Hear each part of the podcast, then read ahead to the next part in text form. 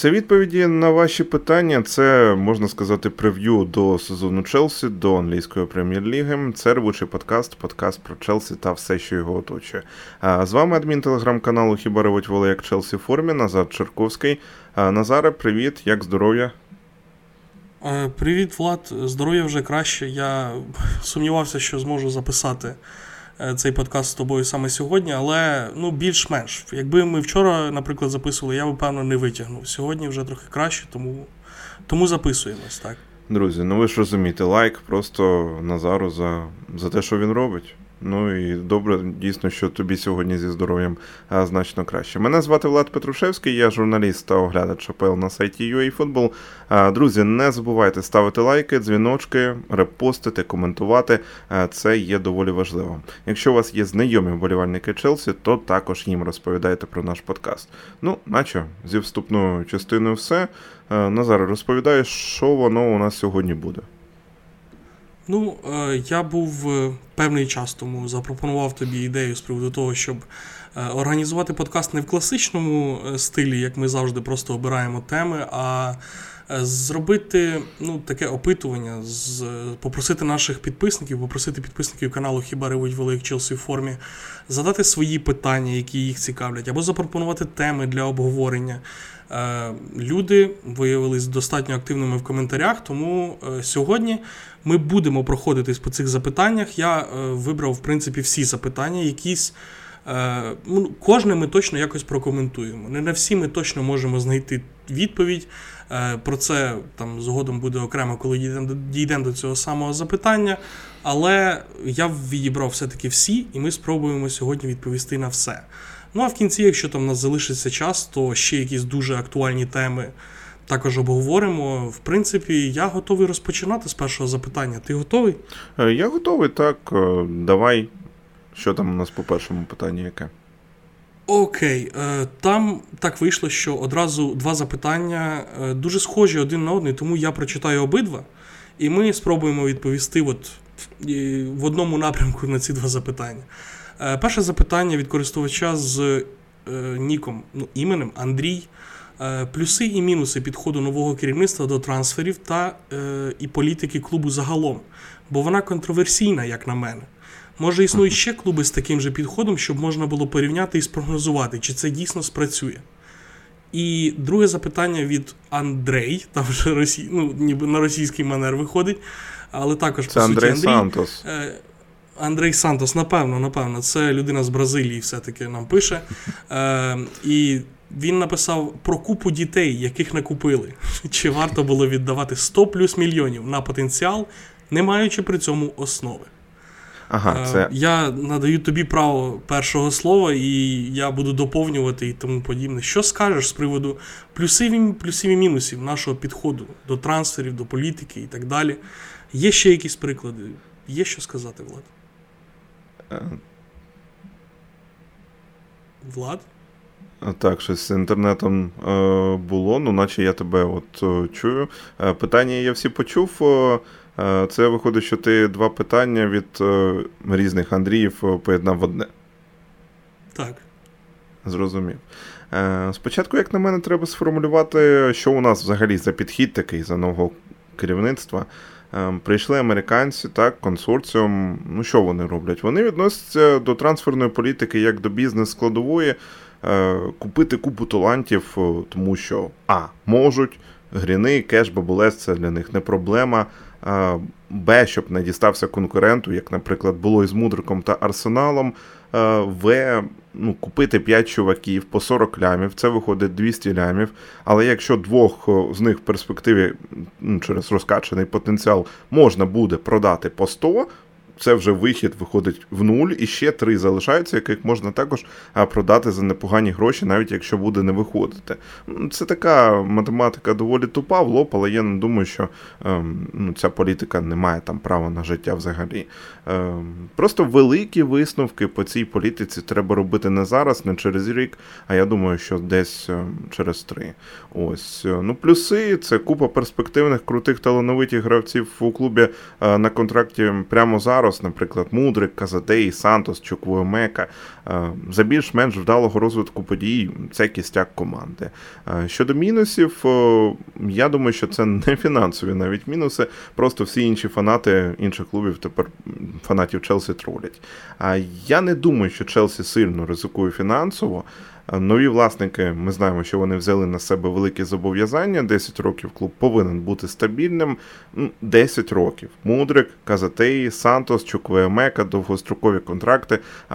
Вони вже через 5 повинні бути досвідченими е, класними чуваками, які повинні тягнути клуб вперед. Е, тобто класними сталими футболістами. Тут подивимося, розумієш, в моєму світосприйнятті розсудить тільки час.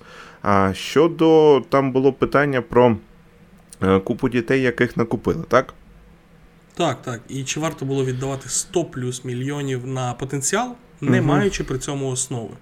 Я думаю, що багато у чому клуб цікавить не просто сьогоднішній день, а от що буде через 5 років далі. Тобто таке довгострокове планування також е, воно не на останньому місці. Ну да, у нас е, халепа із опорною зоною, її прямо зараз закривають. Я думаю, що ми багато сьогодні будемо про це казати. Але я не можу сказати, що клуб нічого не робить у цьому напрямку. Ну, Кайседо, Адамс, Лавія з'явилися розмови, тому е, це вже питання воно було актуальне, знаєш, 10 днів тому, коли його е, задавали, але виходить, що зараз воно менш актуальне. Ну, це якісь такі мої відповіді. Що скажеш ти? А, Ну, я напевно буду більш скептичним з приводу з приводу оцінки е, підходу нашого до трансферів і політики клубу, тому що ну, дивіться, насправді, от в питанні було е, була фраза про те, чи існують ще клуби з таким же підходом. Насправді е, не існує. Ну тобто, звісно, багато клубів розраховують на те, що вони купують молодих гравців, там умовний мадридський реал, так який купив вже цього літа Ендріка за 60 мільйонів, і там раніше, коли це був трансфер Вінісіуса чи Родріго.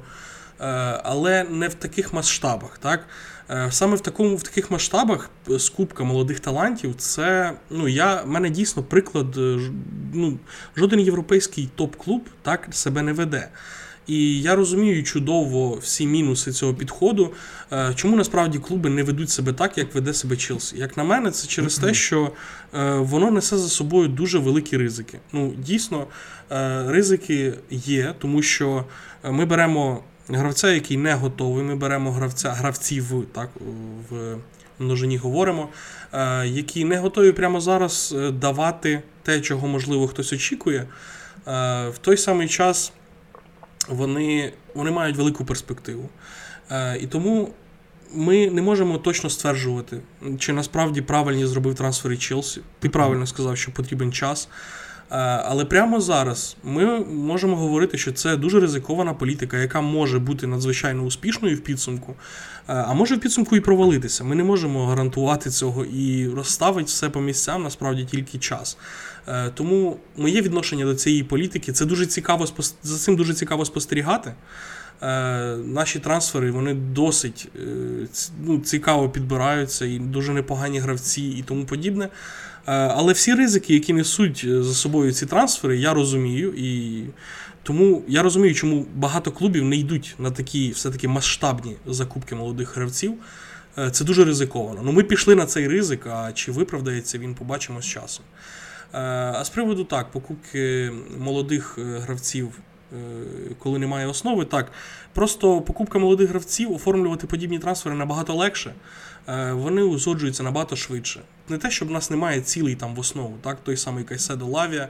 Е, просто ці угоди вони обговорюються набагато довше, їх укласти набагато важче.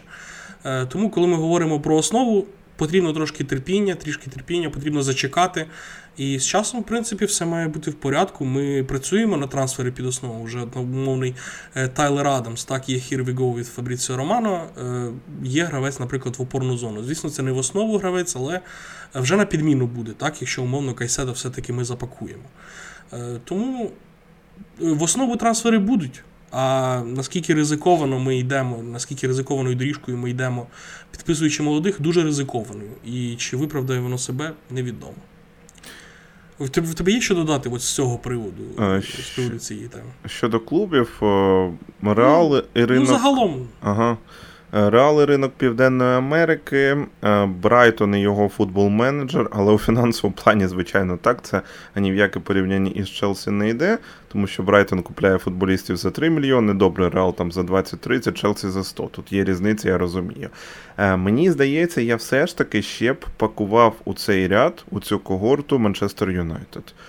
Може, це не так очевидно, але слухай, ну от Ну, ти візьми. маєш на увазі там Гарначо, так, такі, ну, Пелістрі, таких хлопців згадуєш. Гарначо, Пелістрі. Ну, давай візьмемо, наприклад, е, це трансферне вікно. Ну, Маунт, Хейлунд. Ну, е, зрозуміло, Окей. що вони вже все ж таки е, трішки блиснули, але тут є щось доволі similar. Ну, дійсно, дійсно, є певні схожості. Різниця тільки в масштабності, так? В масштабі Ну, Челсі закупок. наймасштабніший, так, так. Так. Окей, е, я думаю, в принципі, наші підписники будуть задоволені нашою відповіддю. Е, Якщо в них інша думка, будь ласка, хлопці, не соромтеся коментувати, е, казати, що ви взагалі наговорили фігні повної. Ми зараз вам розкажемо, як потрібно відповідати. Ми з задоволенням почитаємо взагалі без проблем. Мені цей формат, я хочу тобі сказати, до речі, дуже подобається. От ми записували коли на Sell, і е, зараз питання-відповіді. Не знаю, от ти якось перескакуєш з теми на тему, і тобі самому цікаво. А от коли там матч, от все по матчу доволі лінійно. е, Ну, це інше, розумієш, от е, для мене. Для мене. Тому Так. цікаво також е, варіювати е, форматами. А в тебе і вікно закрите, так, і, і вентилятор не працює, тому що в мене і вентилятор працює, і вікно, і вікно відкрите. У мене все позакрило, то так. У Ну, мене нічого не працює. Зрозуміло. Ну, я сподіваюся, що у мене нічого не чутно. Ось. е, Не, ані, він, е, ані вентилятор, ані з вікна. Ось. Ось так. Можемо до іншого ну, принаймні, в питання мене в наушнику все нормально звучить, так. Ну, це супер. Окей, е, наступне запитання від користувача з ніком Містер Нінджа. Ніндзя, Нінджа, Кія, так. Е, перше питання. Я, в нього тут одразу три запитання, але вони достатньо короткі, тому давай все-таки я по одному буду. Давай. Е, чи потрібен нам Бапе? Ні, не потрібен. Е, МБП це его, постійно вже працював із ним, він бачив МБП. Ну, ми знаємо, звичайно, хто такий Кіліан на футбольному полі. Це імба, це справжній супер-пупер, але е, в, роздяга... в роздягальні він зіпсує все. Тому, на мій особистий погляд, МБП не потрібен Челсі. Я абсолютно з цим згоден. Я е, хочу ще відзначити, що напевно є один клуб тільки в цьому світі, е, в якому его Мбапе не роздує, ну не роздується більше команди. Це мадридський реал насправді. Так. Е, От якщо Мбапе перейде в Реал, там його дуже швидко приструнять, і він трошки стулить пельку і почне грати просто. А якщо він перейде в будь-який інший клуб, окрім мадридського реалу, він знову буде та сама історія, що і в ПСЖ. Е, Нічим хорошим це не закінчиться. Тому ні, Мбапе точно в Челсі не потрібен. Е, Друге запитання. Е, Чи зможе Марк Кукурелія реалізувати свій потенціал у футболці Челсі? Мені здається, взагалі, от по флангах, якщо ми беремо, є Джеймс Юсто, правий, Чілвел Кукурелія лівий. Це дуже крутий набір на папері. І хотілося б вірити, що вони там зіграють по 20 матчів у сезоні. Там той 20 матчів у сезоні, інший 20 матчів у сезоні, і так на кожному з флангів. А, враховуючи травматичність Ріса, ну і Бена, тут взагалі е, ми все розуміємо ще до початку сезону. Я не думаю, що у Кукурелі якийсь особливий потенціал, там шалений, тим паче. Е, Чілвел мені подобається більше. Він ну, для мене більш різноплановий, він не такий е, затиснутий. Е, Відповідаючи на питання більш прямо, Кукурелі може мати гарну кар'єру в Челсі. От таку, як мав, наприклад, Пауло Ферейра свого часу. От можете згадати такого футболіста. І Ну, от, е, до речі, у цьому питанні також можна ще розглянути е, нового нашого капітана е, Джеймса. Ну, тут буквально одна теза в мене, просто що вони тепер з Чілвелом будуть повинні по черзі вилітати, тому що Чілвел е, віце-капітан, вони будуть, будуть мінятися. Ось і все. Угу. Ну, е, з приводу Кукурелії, е, насправді я точно не, не та людина, яка повинна відповідати на це запитання, тому що мені особисто дуже подобається Марк Кукурелія, і я сам ну, ловлю себе на думці, що я дуже вболіваю саме за нього, коли ми граємо. Я розумію всі його помилки, я розумію, наскільки, знову ж таки, не дуже вдало передсезонку сезонку провів Марк у футболці Челсі, проблем вистачає. Е, і Ну, але він він якийсь мій, знаєш, особистий любимчик, фаворит на футбольному полі. Я щиро за нього вболіваю і хочу вірити в те, що насправді він реалізує свій потенціал. Потенціал в нього хороший, насправді. Потенціал в нього настільки сильний, що в нього є всі шанси навіть закріпитись в стартовому складі, якщо він буде грати так, як умовно показував себе в Брайтоні, наприклад. І я хочу вірити, що це все-таки за. Ну, за керівництвом Мауріціо Почетіно, ми побачимо трохи іншого Марка.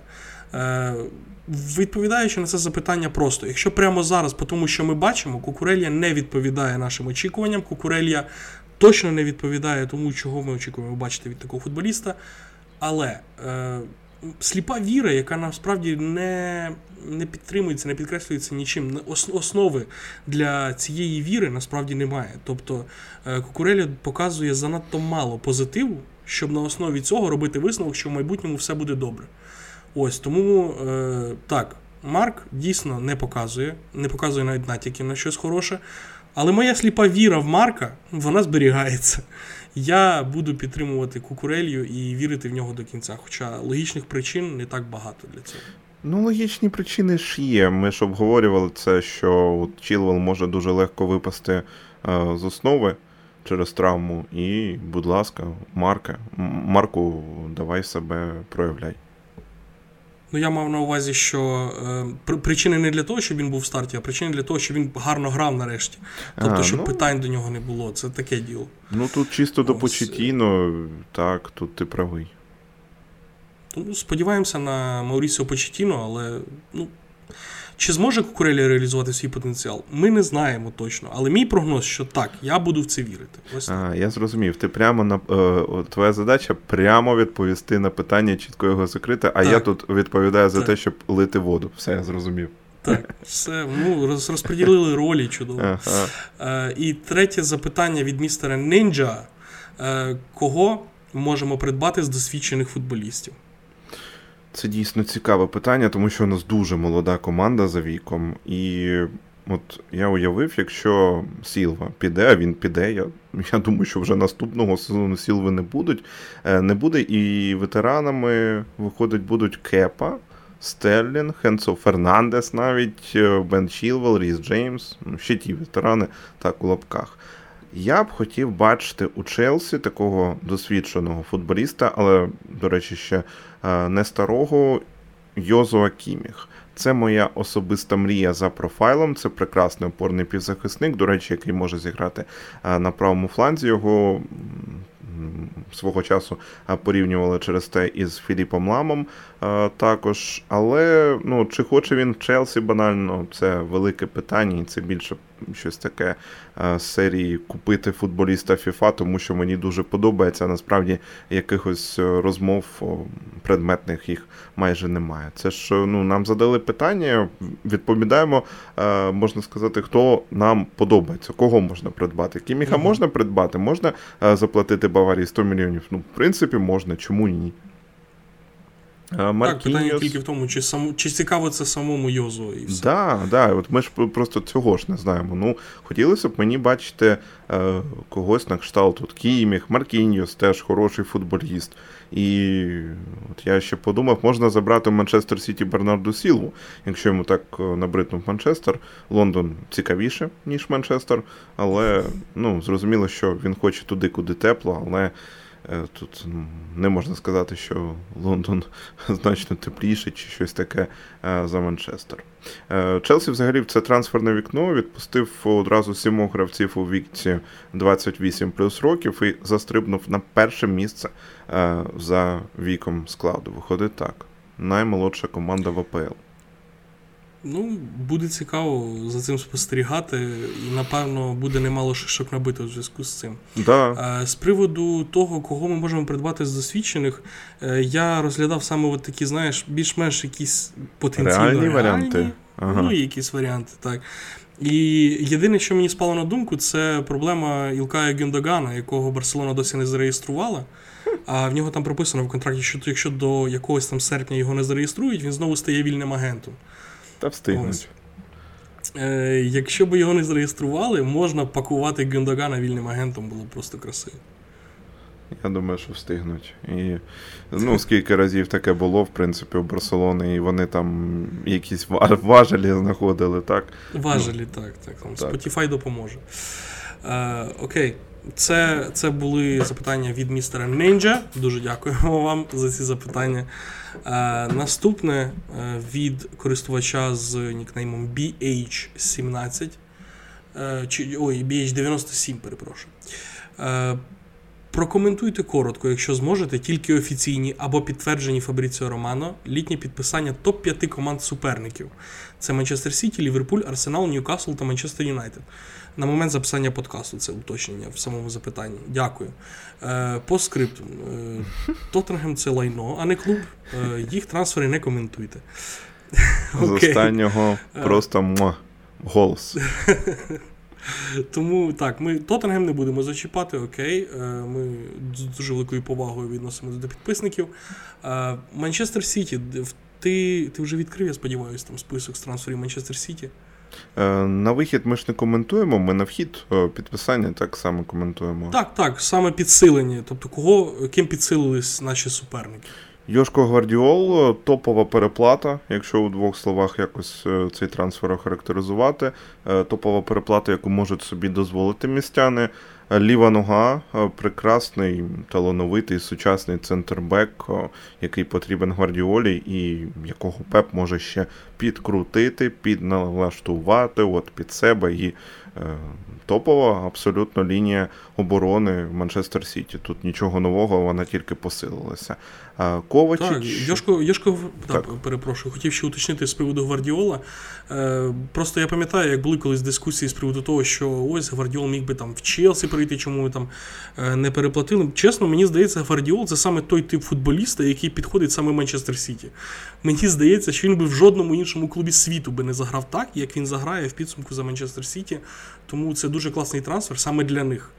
Е, і Гвардіол зробив чудовий вибір в своїй кар'єрі, що пішов саме в Сіті, а не будь-який інший клуб. Так, давай далі. Ковачич, я вважаю, що ротація Гвардіоли приховає травматичність Матео.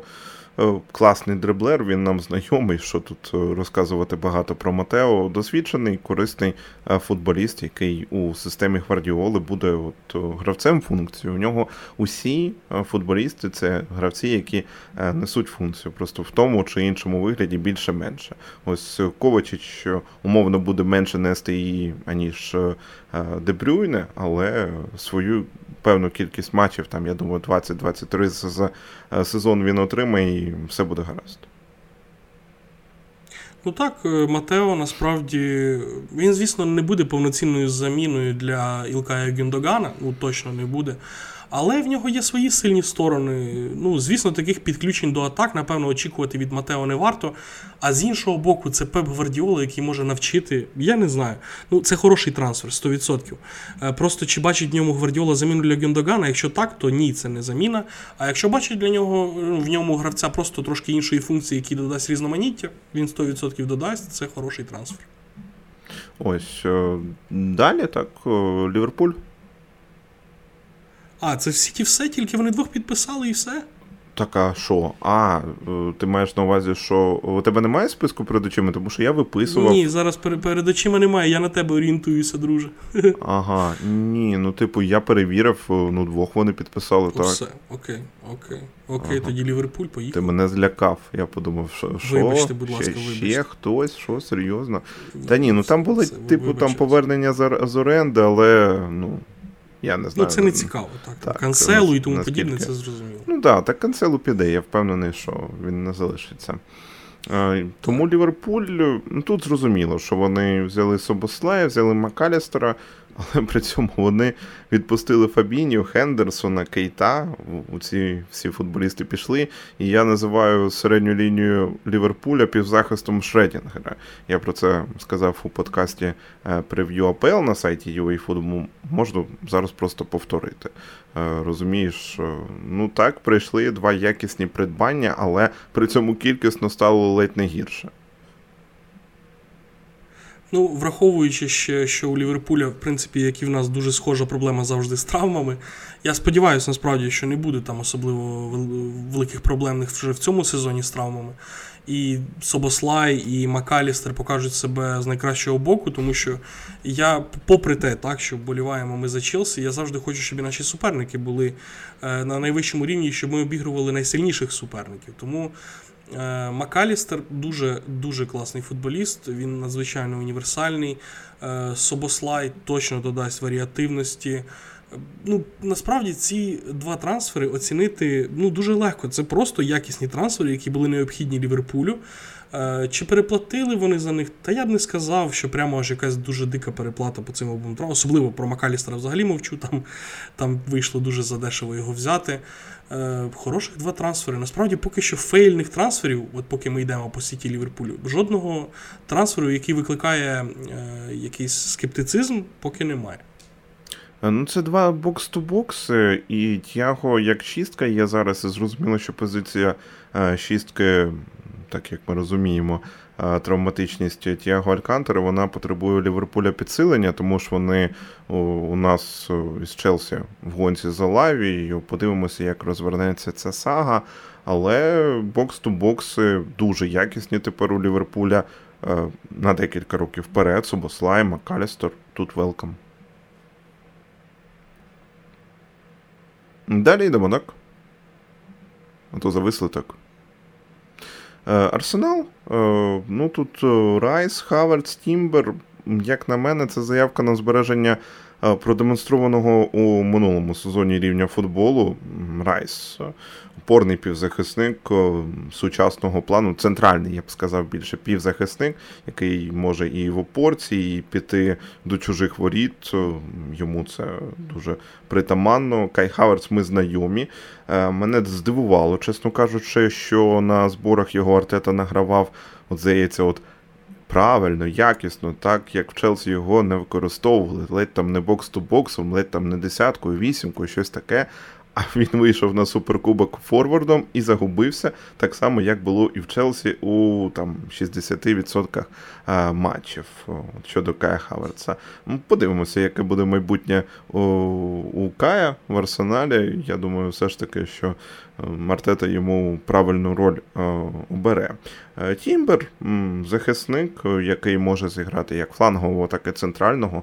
Е, на фоні також травматичності Габріеля, е, Саліба, Зінченка, до речі, там також Тімбер може вийти. Взагалі у Зінченка дуже багато конкурентів по позиції виходить у цьому сезоні. Тімбер, от Тірні також є. Треба буде Олександру обережним. Ну, от Тімбер також підсилення захисту. Якщо коментувати трансфери Арсеналу, то якось так. Я одразу хочу вибачитись за те, що були з мого боку проблеми, тому що я тебе не чув дуже довгий час, коли ти коментував саме Арсенал. Я намагався на ходу виправити проблеми, начебто виправив підсумку, я тебе вже став непогано чути під кінець. З приводу Арсенала е, і тих трансферів, які вони зробили, в мене, звісно, викликає дуже багато скептицизму Кай Гаверц, який, е, звісно, він приходить в систему ну, до, до системного тренера, який, можливо, знайде до нього правильний підхід. Я сподівався, що таким тренером, можливо, стане Маурісіо Почетіно в Челсі. Е, я сподівався, що Гаверц нарешті отримає свою бажану роль е, десятки. так? Коли він буде грати під нападником, все, що він, як він бажав, все, ну, тобто його природна позиція і тому подібне. Але, ну окей, вже сталося як сталося. Виходить, що Кай буде грати в іншій команді. Він стартував, наскільки я розумію, ну так посередньо. Тобто е, були і вдалі матчі товариські, були і невдалі, було по-всякому. Е, сам Гаверц ну, в мене викликає дуже багато запитань. Тобто, мені здається, що це не зовсім вдалий трансфер. Щодо інших взагалі трансферів Арсеналу, це дуже потужно. Е, Деклан Райс взагалі змінить всю гру цієї команди, він збалансує весь центр поля, він збалансує взагалі всю команду. Е, е, і інші там Тімбер, наприклад, це також чудово. Взагалі всі трансфери арсеналу були дуже розумними. Принаймні в теорії вони виглядають дуже розумними. А от Кай Хаверц, ось цієї когорти, він мені якось вибивається. Типу, от ми зробили дуже класні трансфери, і Кай Хаверц. От якось так мені це звучить. Можливо, я помиляюсь, і дійсно Артета знайде правильний підхід для використання Кая. Я не знаю. Але ну, зараз, прямо зараз, мені здається, що це не дуже не дуже вдале рішення від канонірів. От я якось так е, сказав про Суперкубок Англії, я згадав, що Габріел Жезус він травмований. О, не 6 е, тижнів ще він недоступний, тому може е, настільки не довіряє в старті бачити Артета Едін Кетію, що от Хавардс, ти там грав Челсі на цій позиції, давай виходь на суперкубок. Я високо, високо котую Хавардса насправді, але в команді, яка працює. От розумієш, так, реалізація це не його сильна сторона, але коли. От навіть е, ну, він виходив у тому сезоні, там, де ви, коли ми вигравали Лігу Чемпіонів, е, він виходив насправді ну, форвардом, так, але там е, під ним були настільки зіграні, от ця трійка була настільки зіграна, Вернер, Маунт, Хаверт, що вона ну, ідеально працювала, розумієш, і не відчувалося, щось, що щось бракувало Хаверцу. Він зв'язував, він відтягувався і прекрасно абсолютно виглядав Хаверц. У команді яка працює, у якій все нормально. Е, не та команда, яка розбита, якою був Челсі останні, ну я навіть беру не сезон, а можна сказати, два. Розумієш, от в моєму такому світосприйнятті два. Е, просто один там все було мега очевидно, а один там ще за Тугаля може було те е, не настільки очевидно. Я думаю, що Ская Хаверца, Артета і Арсенал здатні витиснути необхідне. Я думаю, що ну, взагалі, якщо розглядати з боку Челсі, то тут е, все прекрасно. Челсі відбив трансфер, е, Челсі віддав, ну, нічого не втратив. Так, він забрав ті гроші, е, які свого часу він е, за Хаверца заплатив. Ну так, е, з приводу Кая, ну бачиш, ти більш можливо позитивно, те більш позитивні очікування від його гри в цьому сезоні. Ну, побачимо насправді. Побачимо, що з Каєм. Е, я все-таки моя ставка на те, що в нього продовжаться ті самі проблеми, які були в Челсі, незважаючи на те, що е, він тепер буде ну, в більш здоровішій команді, так, в здоровішій системі. Так. так. Але я думаю, що проблеми ті самі залишаться. Ну, можливо, що зміниться, побачимо. Що у нас там далі? Там Ньюкасл чи Юнайтед? Манчестер Юнайтед 74 лями за як брако. Е, як це сказати? За Хей... Холланд Аліекспрес. О. Расмуса Хойлунда, Хейлунд, Гейлунд, Гойлунд, як там. Я, я поки не зрозумів, тому що я вбивав на сайт Хойлунд, я думав, що Хойлунд, і мені навіть там пошук нічого нормального не видавав, вбив Хейлунд і стало значно краще. 74 угу. лями це немало, враховуючи, що він раніше тільки за Аталанту на плюс-мінус елітному рівні грав. Але Аталанта версії двох останніх сезонів, м'яко кажучи, вона не вражає. Е, а ну, до того там було щось у рідній країні, якщо там пряме порівняння із Елінгом Холландом, із яким якраз його там всі порівнюють. Він програє, тому що людина, як правильно зазначив мій колега Борис Сорокін, е, Холланд він грав у Борусі Дортмунд декілька сезонів. Ну там і Ліга Чемпіонів, і е, з Баварією все ж таки гонка, яка ніяка була. Онана далі у Манчестер Юнайтед. Тут зрозуміло, Тенхагу потрібен воротар, який впевнено грає ногами. І Маунт.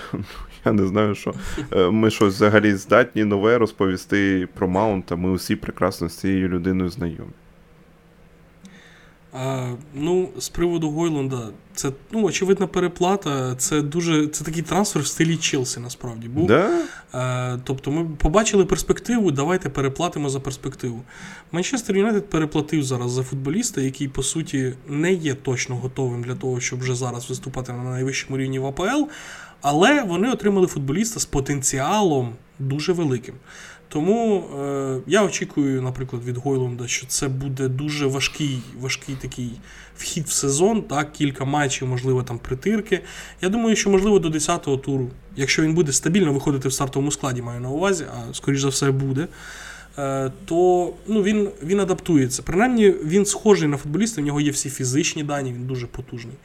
Е, для того, щоб е, ну, в принципі, бути успішним в АПЛ. Але це, звісно, молодість, тому як насправді піде, питання відкрите. А Андре Онона е, дуже цікавий воротар. Я його називаю чисто куражним воротарем, який. Ну, от Гра його дуже залежить від того, чи зловив він кураж сьогодні чи ні. Я я розумію, що кураж взагалі важливий для багатьох воротарів, але для Онана, мені здається, це взагалі життєво необхідна штука, коли він виступає на полі. Це хороший воротар, без питань, але він точно не буде сяяти надійністю в кожному матчі. Ну, Таких воротарів немає. Коли я маю на увазі в кожному матчі, це. Ну, тобто він буде він буде фейлити. Будуть будуть ще цікаві моменти, окрім того, як йому закинули вже так з центру поля. Там, так. Ось, е, Я думаю, подібних моментів буде ще. Не саме от, там голи з центру поля, а от от різних різних фейлів буде ще в цьому сезоні. І ці фейли буде. будуть супроводжуватися сейвами просто неймовірного класу. Ось ось це Андре Онана. Е, надійність прямо потужної. Надійності Юнайтед не отримає. Е, воротаря, який може врятувати окремий матч, точно отримав 100%. Е, ось. А по Мейсону Маунту так, я не знаю, чи потрібно щось додавати. Мейсон Маунт це хороший гравець для того. Напевно, він буде навіть запасним. Я не думаю, що Мейсон Маунт буде основним в Юнайтед. Скоріше за все, він буде підміняти там Бруно Фернандеша. Це хороший гравець, це класний футболіст, який може дати якість, який може дати необхідну кількість роботи в центрі поля. Е, тому не потрібно дивитися на його минулий сезон. Подивіться там на два сезони, три сезони тому. Е, якщо Маунт повернеться до до того футболу, до тієї форми, то ну, це буде дуже хороше придбання в підсумку для Юнайтед. А якщо дійсно якимось дивом, в що я, звісно, не вірю, але якщо якимось дивом, е, от тих там 2-3 сезони тому це була, це був спалах від Маунта, і того Маунта більше вже ніколи не буде, тоді, звісно, Юнайтед прогадав. Але я не думаю, що це так. Я думаю, справжній е, рівень Маунта це от та дво-трьохрічна давність, а не минулий сезон. Ну, звичайно, так. Якщо ми беремо взагалі, і тим паче для Маунта, який не грав толком, ну, Там у Челсі всі просто провально зіграли, тому тут е, важко коментувати рівень того чи іншого гравця окремо. Е, щодо Хейленда, можу додати, що там стресовий перелом е, спини прогнозується, як я там встиг прочитати. І якось Манчестер Юнайтед прямо не щастить на е, ці стресові переломи, тому що був у е, Рашфорда, тепер у Хейленда. Ну, Тут якось прям тотальний нефарт. Ну, Декілька тижнів іначе повинен бути готовий, але а, mm сам факт. Онана, ну ти от прям його так знаєш, охарактеризував як е, е, воротаря, який. Е, ні, ну звичайно, фейли будуть, але я думаю, що він буде тримати рівень все ж таки. Це гарний шот-стопер, він демонстрував це, е, зокрема, у фіналі Ліги Чемпіонів. Цей матч я маю на увазі, що точно всі бачили, якщо так брати. Е, ось я думаю, що окремий рівень, звичайно, не елітний, там прям аля Едерсон Алісон, але наближений до цього він тримати будуть, тому що його брали не дарма. Від нього чогось чекають, і е, Тенхак розуміє, що від нього чекати. Він екстра високо грає. ну, ці скриншоти, вони ж гуляють у е, мережі по твіттеру, як він підіймається. Це потрібно і це круто. Це знаєш, е, коли. Е, ці ризики дають більше плюсів, ніж приносять мінусів. Розумієш, і очок може це принести більше. Ну, це у довгостроковій такій моделі на сезон, якщо брати із перспективою перенесенням на сезон щодо Онана. Ну, маунт мені нема чого додати. Просто треба дивитися цю історію. Хоча. Ні, ти знаєш, є. Е, що додати по маунту, я для себе сформулював таку думку. Я цю думку у тому чи іншому вигляді раніше е, у подкастах я її озвучував. Клуби АПЛ вони націлюються на те, щоб мати глибину. Я не знаю, як це пояснити. От е, у мене просто перед очима виглядає ось так, знаєш, гравця, який буде виходити у трьох матчах з чотирьох. От от в голові у Тенхага, от якщо б я був умовно Тенхагом, Маунт був би для мене ось таким гравцем. Розумієш? Бруно Фернандеш це людина, яка повинна виходити завжди. Ну, може, їй там треба дати е, відпочинок і на якийсь мольде у Лізі Європи. Знаєш, там, якщо Манчестер Юнайтед проти них грає. А Маунт, це mm-hmm. я розглядаю все ж таки як гравця. Максимально наближеного до основи. Він свій час буде отримувати і немало. Е, мені здається так.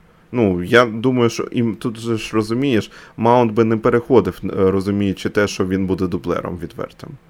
Тут же ж ми ж пам'ятаємо, ми встигли вивчити Его Маунта. Ну, Жоржиньо також йшов в Арсенал і не думав, напевно, що він буде дублером, але життя складається по-іншому. Хороша контратака від тебе. Я не маю чим прямо зараз відбити. Тут просто приймається, так. Окей, і в нас залишається Ньюкасл Юнайтед. Що так. в них там по трансферам? Тіно Лівраменто, пам'ятаєш такого? Звісно, звісно. Це е, Ми ми да. чекаємо на гроші за його трансфер, так. Е, талановитий, але поломаний вже, до речі, дуже пристойно. Хрести вже були. Е, це так. підстраховка для Тріп'єра, крута підстраховка, це теж правий захисник. Харві Барнс е, забрали з Лестера цю людину. Це хорошого рівня Вінгер, це агресивний, напористий, цікавий, сміливий футболіст. Ще взяли Сандро Тоналі. Тут також якогось представлення особливого він не потребує. Один із найкращих півзахисників Італії. Цікаво буде подивитися, як він адаптується в Англії. От ми тільки що драфтували на фентезі. Я думав його взяти, я його не взяв. Все ж таки, опорник він багато не принесе. І цікаво, як буде його хауп підпускати, тим паче на початку сезону. Але одна з головних інтриг е, кампанії е, ВПЛ це Сандро Тоналі. Особисто для мене. Е, я люблю. Мілан. Я люблю, ну, як сказати, я намагаюся включати Мілан, коли на це вистачає часу. Це якісь вайби uh-huh. в мене з дитинства. Тобто я не вболівальник цієї команди, я не пам'ятаю, я е, зізнавався про це у нас в подкасті чи ні. Е, Італія не не прям мені там подобається, Ювентус там чи Інтер. Я е, без якогось задоволення можу дивитися ці матчі. Це більше саме робота. А Мілан, от я не знаю, от я от включаю, тим паче цього сезону, як приємно буде включити Мілан. Мілан, слухай, це буде якась окрема так, тема. Так. Там просто Челсі Б. якийсь. Так, це точно. А, да. Ну, ось так. Yeah.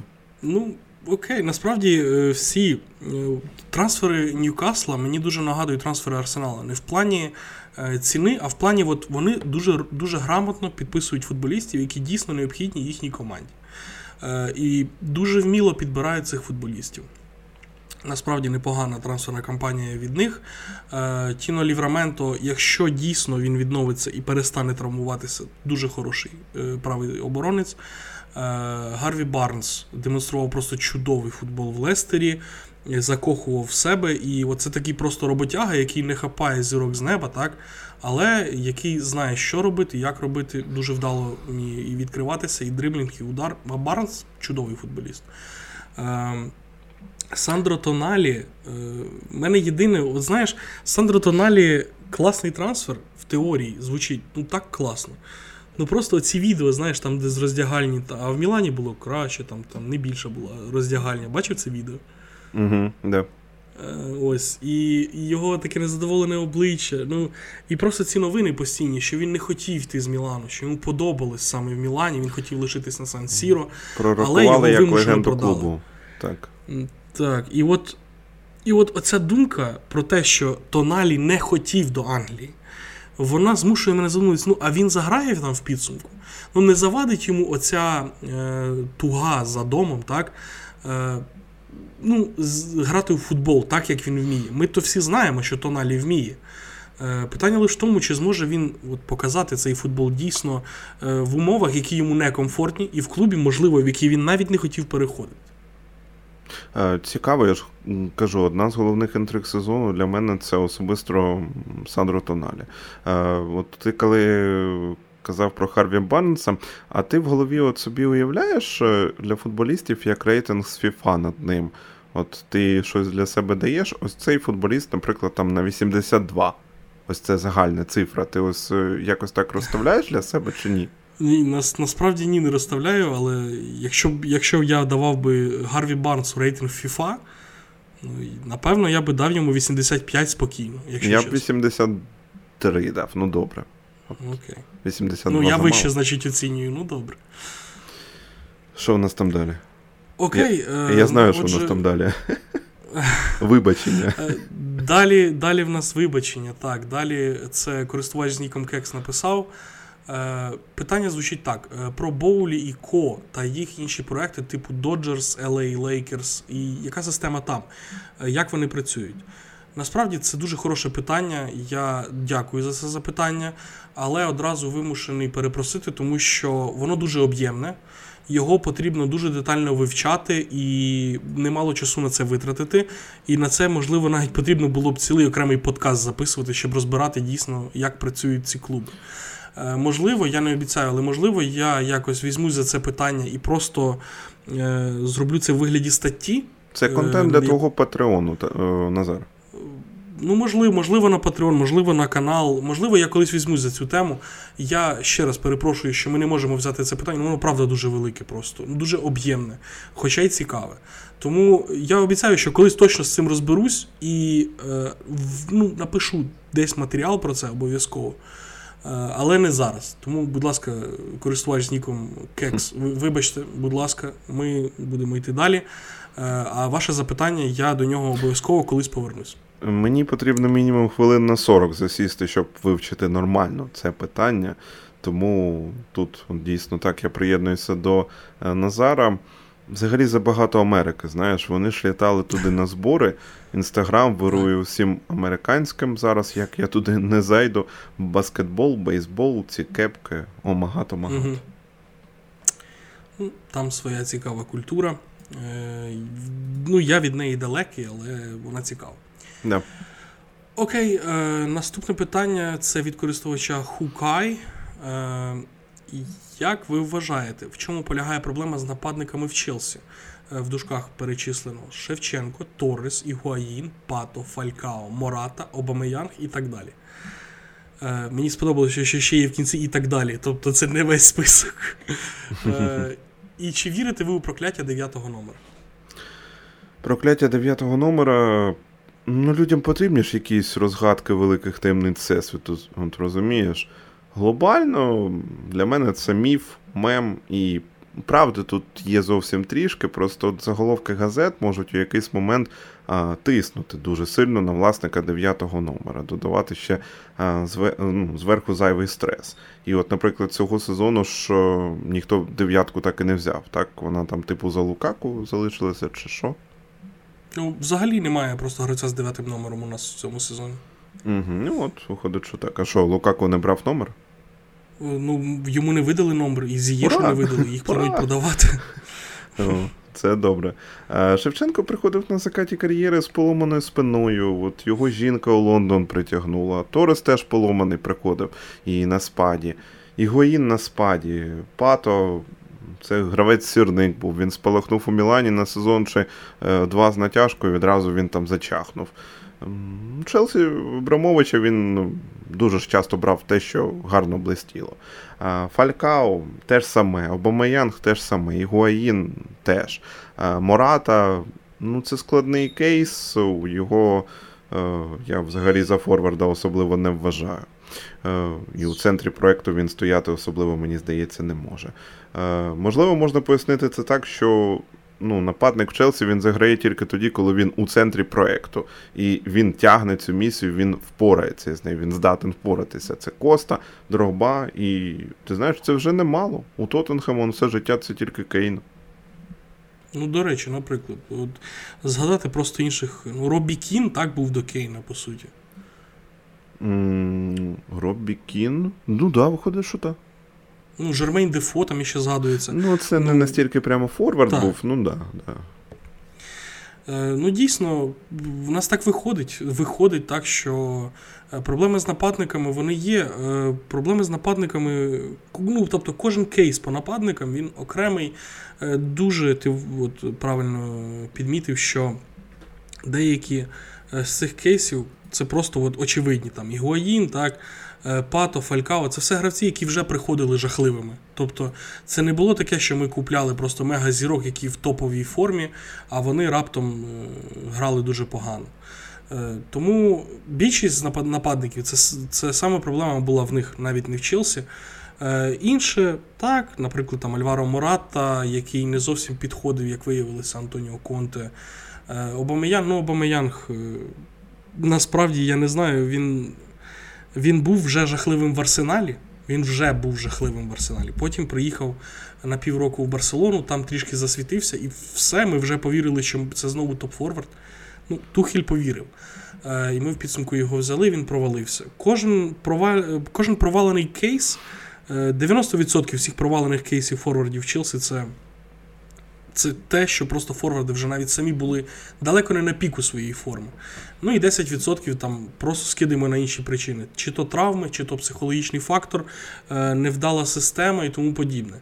А відповідаючи на питання, чи вірю я в прокляття 9 номера, я особисто не вірю в такі забобони, але я вірю в інше. Я вірю в те, що е, якщо гравець, який вдягає 9 номер, в це вірить, це на нього впливає. Ну, е, Я вірю в те, що гравець, якщо якщо якийсь футболіст дійсно вірить в це прокляття, воно буде психологічно на нього впливати, якщо він буде з дев'яткою ходити. Тому особисто я в те, що взагалі таке прокляття існує, ні, його не існує, я гадаю. Е, але якщо в гравця є якісь е, острахи з цього приводу, хай не вдягає, бо це може впливати на його гру. Ось так. Mm, нормально. Мені здається, тут закрили, можемо йти далі. Окей. Е, Наступне там також одразу е, одразу два запитання. Вони схожі від двох е, окремих користувачів. Обидва, до речі, вони задали по два питання. Але окей, зараз ми говоримо про Кайседо. Е, питання від Дмитра Жолоба. Е, Можна про альтернативи Кайседо? Хто ці гравці? І чи можна йти в сезон, підписавши когось із них? Чи будуть вони реальним підсиленням чи тимчасовою опцією на позицію опорника? І також Олександр Воронцов пише: «Е, якщо найближчим часом вдасться упакувати Кайседо, кого особисто ви хотіли б побачити в команді в опор... не, не вдасться упакувати Кайседо. Кого ви хотіли б бачити в команді в опорну зону та чому? Ну, ще було питання від Віктора Морфана, чи є життя без Кайседо. Навіть так. Е, В кінці так, так, так. Я перепрошую, так, третє запитання, я його не побачив. Е, Віктор Морфан чи Морфан, е, чи є життя без Кайседо? Я одразу кажу, немає життя без Кайседо, а ти продовжуй далі. Е, на даний момент так, я з тобою повністю погоджуюся. Життя без Кайседо немає, тому що він конче потрібен. Е, ось, е, ну якщо так відповідати по Кайседо, ну, типу, альтернативи, так? Ну ну так, ми е, зараз просто розглядаємо, ну, уявляємо, окей, що ми не uh підписуємо Мойзеса, не виходить. Кого ти б бачив реальною альтернативою, з ким можна було б входити в сезон? Зрозумів, ну, от я одразу е, виокремлю, що, на мою думку, немає жодного зараз гравця, якого реально нам підписати, який був би на рівні Мойзеса Кайседа. Немає жодного. Ну... Тому все, що ми будемо розглядати з альтернатив, я маю на увазі реальних. Кіміха, будь ласка, не згадуйте. Кіміх не прийде в Челсі. Заспокойтесь. Е, Тому е, я я про реальні опції. І, на мою думку, з реальних опцій для Челсі сильнішого опорника, ніж Мойзес, немає. І тому е, все, що ми будемо далі розглядати, це будуть все слабші опції. Як на мене, можливо, ти вважаєш, що там Тайлер Адамс чи Ромео Лавія, будь ласка, я буду радий послухати. На мою думку, Кайседо це самий топ, і все, що йде, якщо ми його не підписуємо, це вже йде компроміс, який буде проблемним. Я думаю, що Тайлер Адамс це не пряма якась альтернатива, це більше для глибини. До речі, ну треба ж зачепити, описати по ньому. Зараз так, він за Ліц. Якщо ми його беремо, то рятуємо від е, чемпіоншипу. Це американець, який е, всю кар'єру у системі Red Bull, Це був спочатку Нью-Йорк, потім РБ Лейпциг. Значно сильніший рівень. Зрозуміло, що після МЛС Бундесліга 24 роки. Ну його ж навіть там не за crazy гроші, так беруть там щось типу 30-40 лямів. Е, ми зараз про Тайлера Адамса? Ну да. 20 мільйонів фунтів це сума відступних. А, ну от, да, це я щось навіть придумав 30-40, там а, менше значно. Тому, ну. Е, виходить, що Енцо це там одна позиція у цій двійці опорників, Кайседу друга. Сантос, я так розумію, залишається. Е, Тайлер Адамс теж може прийти, а ще й Лавія прийде. Це Ось це full pack наприклад, мені здається. Добре, ти сказав Кіміха не згадувати. Е, Я проти Кіміх. Е, Сельти є такий чувачок. Е, от е, На подкасті ми прев'ю до іспанської Ла Ліги згадували Габрі Вейга. Здається, можна було б його також розглядати. Ну, він ж не опорний півзахисник просто. Ну, він більше центральний півзахисник, так, він тяжіє до атаки, тому це дійсно, мабуть, все ж таки непряма альтернатива. Мені чомусь, до речі, прийшов на розум такий футболіст Конрад Лаймер. Прикольний, uh-huh. жилистий, але ж Баварія встигла його перше забрати, дьорнути з системи Вони його агентом взяли, я не помиляюсь. Я, чесно, тут трішки впустив. Ну, у нас це не важливо. Я просто думав, що, можливо, ти пам'ятаєш. Не а я думав, що у нас постійна рубрика у нас е, подкасту, якого а, можна загуглити. Топова онлайн. підготовка до подкасту, так, і по ходу шукаємо інформацію. Я не знаю, я думаю, що наші слухачі нас за це люблять чи ні. Ну, Можливо, напишіть, я не знаю. Напишіть якщо ви нас за це не любите. Так, да. в цій версії Вікіпедії не написано. Трансфермаркт. Фрі трансфер, да. Free transfer. Ну от, вільним агентом, боже. Баварія знову просто робить свої брудні речі, все як завжди. Ну, ну, типу, просто прикольний чувачок. А Сантос сказав, тепер є ще про лавію чутки. Мені це просто подобається. Ліверпуль Челсі майже кожного трансферного вікна, які за якогось футболіста там чіпляються, щось у Ліверпуля грошей не вистачає, Челсі вистачає. А Лавія також можна врятувати його від чемпіоншипу, щось ніхто не бере. Е, не бере Ліверпуль, виходить, що можемо ми взяти. Ну і що цікаво, що перемовини по трансферам е, Кайседо і Лаві вони не мають жодного впливу один на одний. Ось це е, доволі приємно. Ну, е, загалом, просто відповідаючи на запитання по альтернативам Кайседо, ми прямо зараз Челсі веде перемовини по цим альтернативам. так? Прямо зараз ми ведемо перемовини по Ромео Лавія. Прямо зараз ми ведемо перемовини по Тайлеру Адамсу. Вже є навіть Here We Go від Романо по Тайлеру Адамсу, тому ми його очікуємо вже найближчим часом. Е, все це гравці, які просто ну, трошки інші. Тобто це не Кайседо. На мою думку, ну, можливо, в мене занадто висока думка, занадто високі очікування від Мойзеса.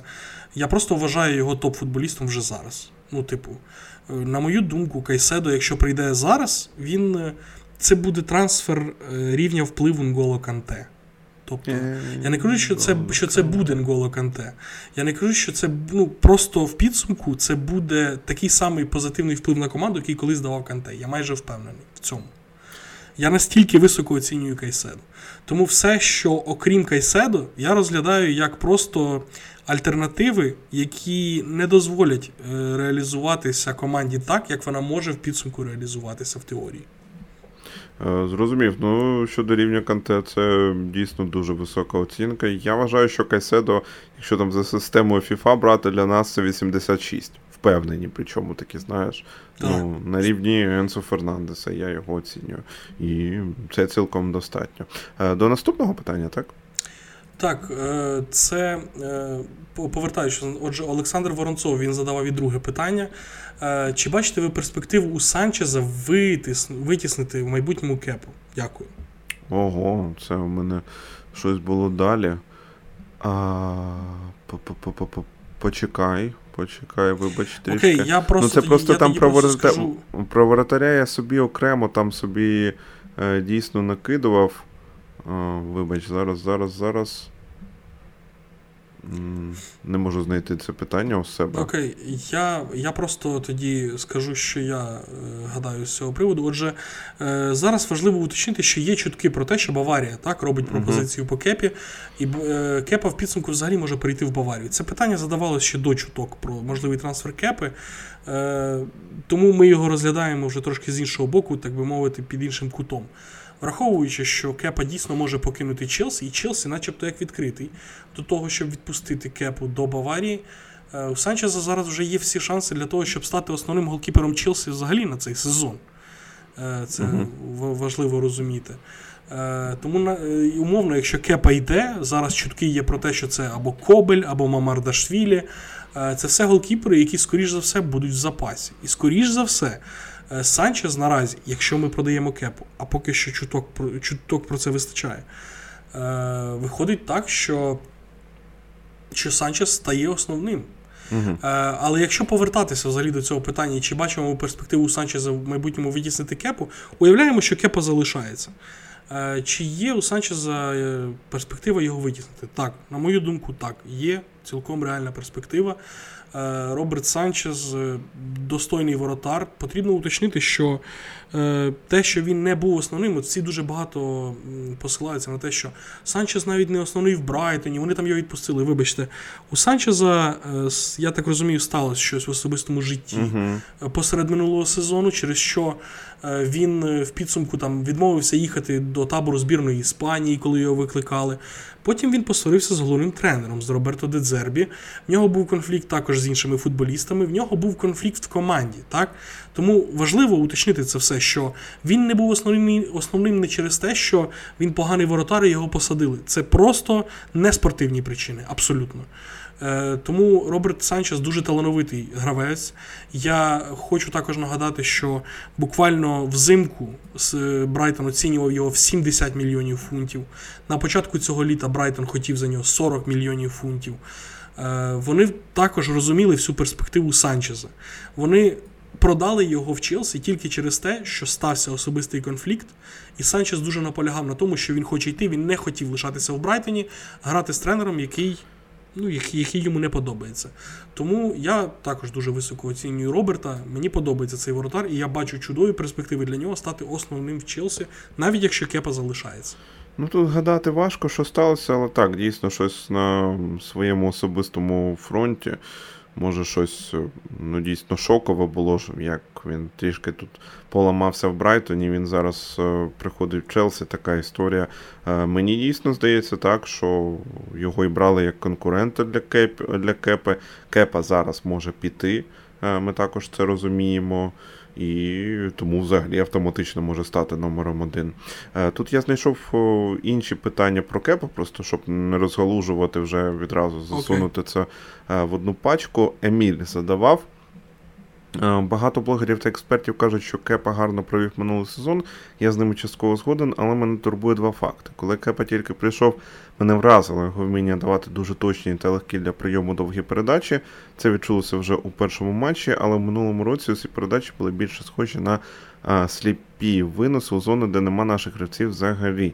А це Кепа деградував, чи це провина командної гри та Гаверца? Згадали Гаверца. Саме Гаверца, а, тільки да. його. Так, Цікаво, що саме Гаверца виділили. Да. Провина командної гри. Я думаю, в минулому році ніхто знову ж таки в Челсі не грав на адекватному рівні. І друге, це стара проблема Кепи на виходах при кросах, при кросах у Е, до штрафного майданчика. Раніше він намагався зафіксувати м'яч, що виходило вкрай рідко, а зараз завжди вибиває його кулаком. Але це теж частіше закінчується підбиранням команди суперників та атакою другим темпом. Доволі детальне питання. Дуже може, детальне. Все, може, все-таки треба було пошукати не другого воротаря, а саме першого. Е, я думаю, що проблема все ж таки, от якщо ми беремо кепу так у цілому, вона у психології першу чергу, і також е, не допомагає те, що він не дуже високий.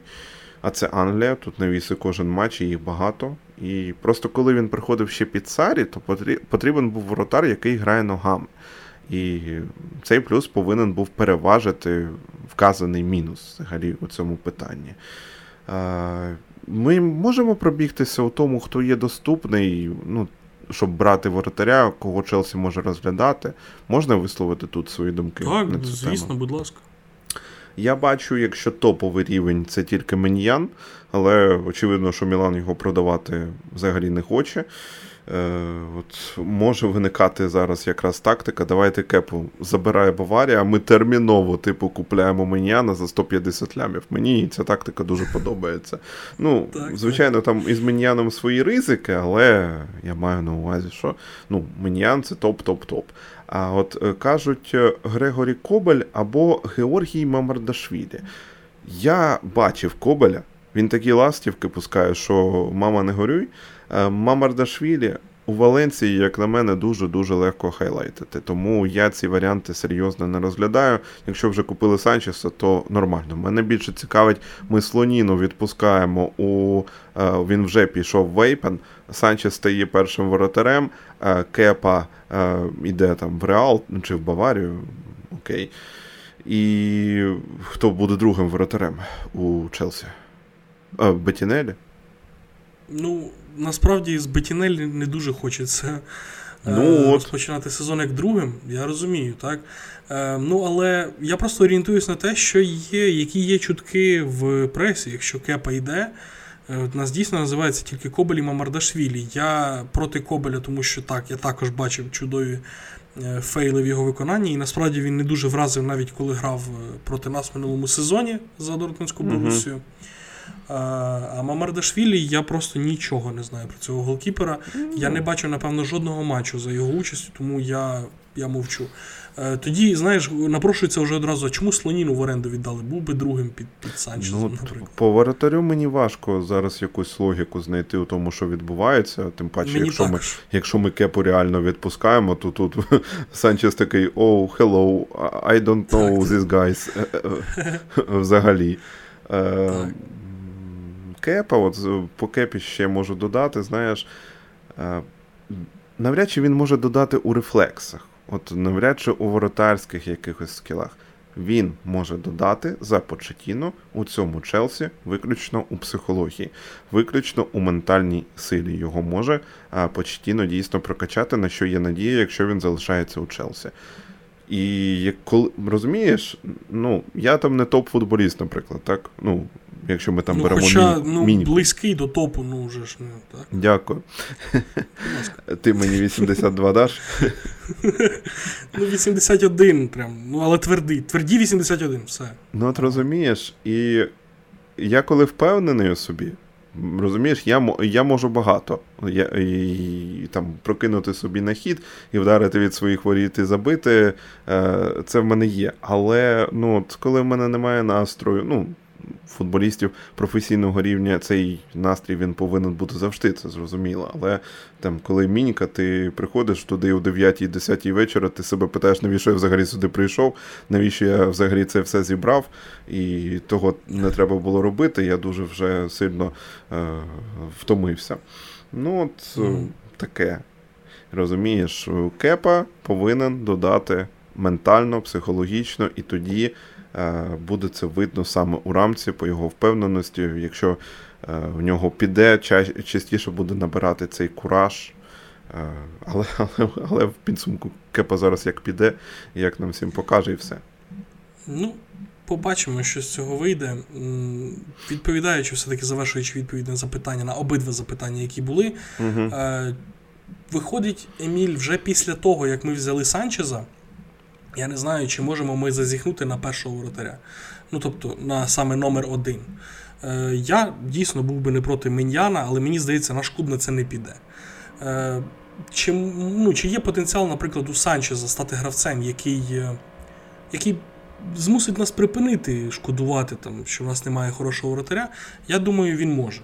Потрібно подивитися uh-huh. на Санчеза.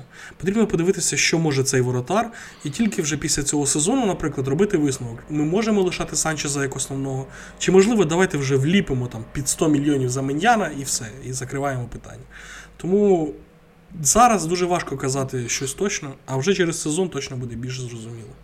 Мені подобається статус нашого народного подкасту. Я можу повідомити про те, що я закрив вікно, вентилятор у мене ще працює, але у мене зараз увімкнувся якийсь е, тупий сусід, який почав я сверлити. Чую.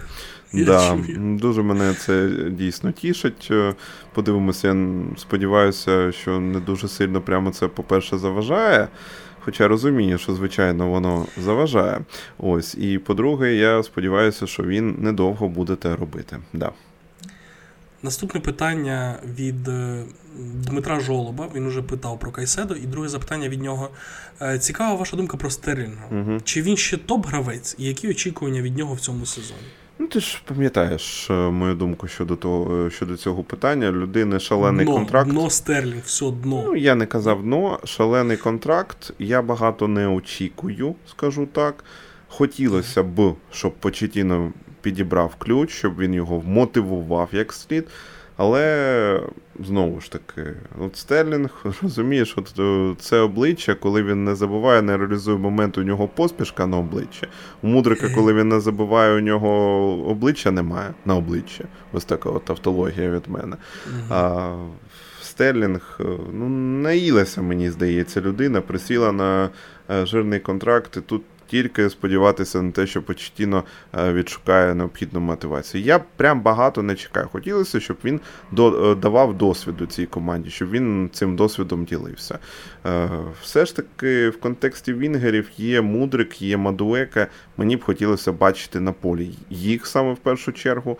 І, ну, звичайно, якщо вони будуть тягнути необхідний рівень. У нас виходить, ну, Зієша я вже не рахую, у нас три робочих Вінгери, так? Ось прямо зараз, перед стартом цього сезону. Мудрик, Мадуека, Стерлінг. Стерлінг на обох флангах, Мудрик лівий, Мадуека правий. Правильно, я все порахував. Ну, якщо там з натяжкою може ще Матсена причислити, який грає універсала такого. Ага, ну от, е, до речі, давай я виносив собі в окремий список питань Матсена. Також можемо швидко обговорити. Ти дивився матчі, я просто не всі матчі на зборах дивився. Ну я подивився, думаю, що відсотків 60-70 я так оціню. Ти ж дивився всі? Всі так. Матсен, от е, універсал, ти кажеш, що він взагалі він залишається чи йде? Ну, е, судячи по тій інформації, яка зараз є в ЗМІ, він залишається. І насправді е, дуже дуже круто, на мою думку, що він залишається, тому що він дає, він може виступати як на лівому фланзі атаки, так і на правому фланзі атаки, так і умовно, якщо у нас раптом будуть проблеми там з Кукурелією і Чілвелом з лівому mm, обороні. Е, І насправді він можливо, можливо, може виконувати роль під нападником. Та ну, це справжній надзвичайний універсал. Е, він був дуже корисний на фланзі, саме коли Почетіно казав. Ну, В Почетіно є завжди от, два флангових оборонці, і один з них завжди підключається до атак, а інший завжди трошки нижче знаходиться. І коли, наприклад, е, Мацен грав зліва на фланзі там, і туди підключався Чілвел, Мацен дуже вміло. Він як кунку, знаєш, він вміє підібрати момент, коли потрібно звільнити простір для Чілвела, коли потрібно підіграти в центрі. Він відчуває моменти. В нього дуже непогано грав пас. Згадати чисто його гольову на Ніколя Джексона, мені здається, проти Ньюкасла це було чи чи коли. Ну, не пам'ятаю, в якому саме матчі, але був дуже класний асист вихід один на один для Ніколя Джексона. Угу. Е, Мацен дуже дуже інтелектуальний футболіст, ось що я скажу. Він виконує не стільки фізичної біготні, скільки е, от він дуже вміло, вміло, розумно рухається там, де треба і коли треба. Е, Це гравець, який грає саме головою, перш за все. Е, Він, можливо, не настільки технічний, можливо, не настільки швидкий. От в нього немає якогось такого вираженого атрибуту, як умовно Михайла Мудрика, так, який просто дуже швидкий. Оце його головний козир, і все решта йде. Е, в Мацена такого немає. Він, мені здається, виграє за рахунок того, наскільки він інтелектуал. Ось Тому е, Ян Мацен мені дуже подобається. Це дуже класний футболіст. І я сподіваюся, що він буде чудовим універсалом, який зможе закривати нам позиції в цьому сезоні і допоможе нашій команді. Почали зі Стерлінга, закінчили Матсеном. Мені все подобається. Що в нас там? От, далі? До речі, Матсен якраз міг би Стерлінга замінити все і взагалі чудовий. На мою думку, я б я б дуже цього хотів. Та ні, ну все ж таки, я ж ну, користь від Стерлінга, вона очевидна, це досвід. Е, Необхідний досвід е, все ж таки він дає.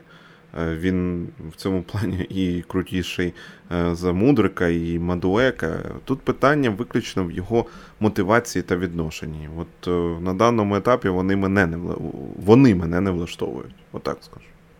Розумію. Ну, Мені Стерлінг взагалі не подобається, його відношення не подобається. Так само, як і тобі, тому ну, Рахім. Ну, на мою думку, е, питання, яке було зараз, я повернусь до питання. Е, чи він ще топ-гравець? Ні, він вже не топ-гравець, на мою думку. Е, які очікування? Дуже погані очікування. Я сподіваюся, що Мацин просто його витіснить в цьому сезоні, е, тому що я не вірю в те, що він якось переродиться і почне показувати якийсь класний футбол, е, враховуючи, що, на мою думку, йому не вистачає елементарної мотивації. В мене більш обережні очікування. Я все ж таки думаю, що він буде виходити, він буде грати. Хотілося б просто подивитися, як це буде виглядати. Да. Окей. Наступне питання від е, користувача з Ніком Максим. Ваш прогноз на місце Челсі по закінченню сезону в АПЛ? Мене відповідь розбивається на блок, ну, у вигляді блок-схеми. Знаєш, місце у топ-6 для мене буде хорошим результатом. Місце у топ-4 буде для мене неперевершеним результатом, щоб ти розумів, Борис Сорокін, мій колега. Він сказав, що він очікує взагалі, що Челсі увійде, увірветься у топ-4, буде займати четверте місце. Я здивувався.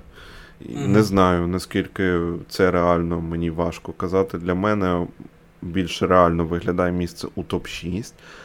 Круто було б також зачепитися за Кубок Ліги чи за Кубока Англії за підсумками сезону, але на першому місці для мене командний прогрес, щоб у Почтіно концептуально гра вимальовувалася. Місце у топ-8 за підсумками чемпіонату для мене буде нормальним також результатом. Я не чекаю від команди стабільності. Ти про це вже почав говорити. Я також додам, що будуть.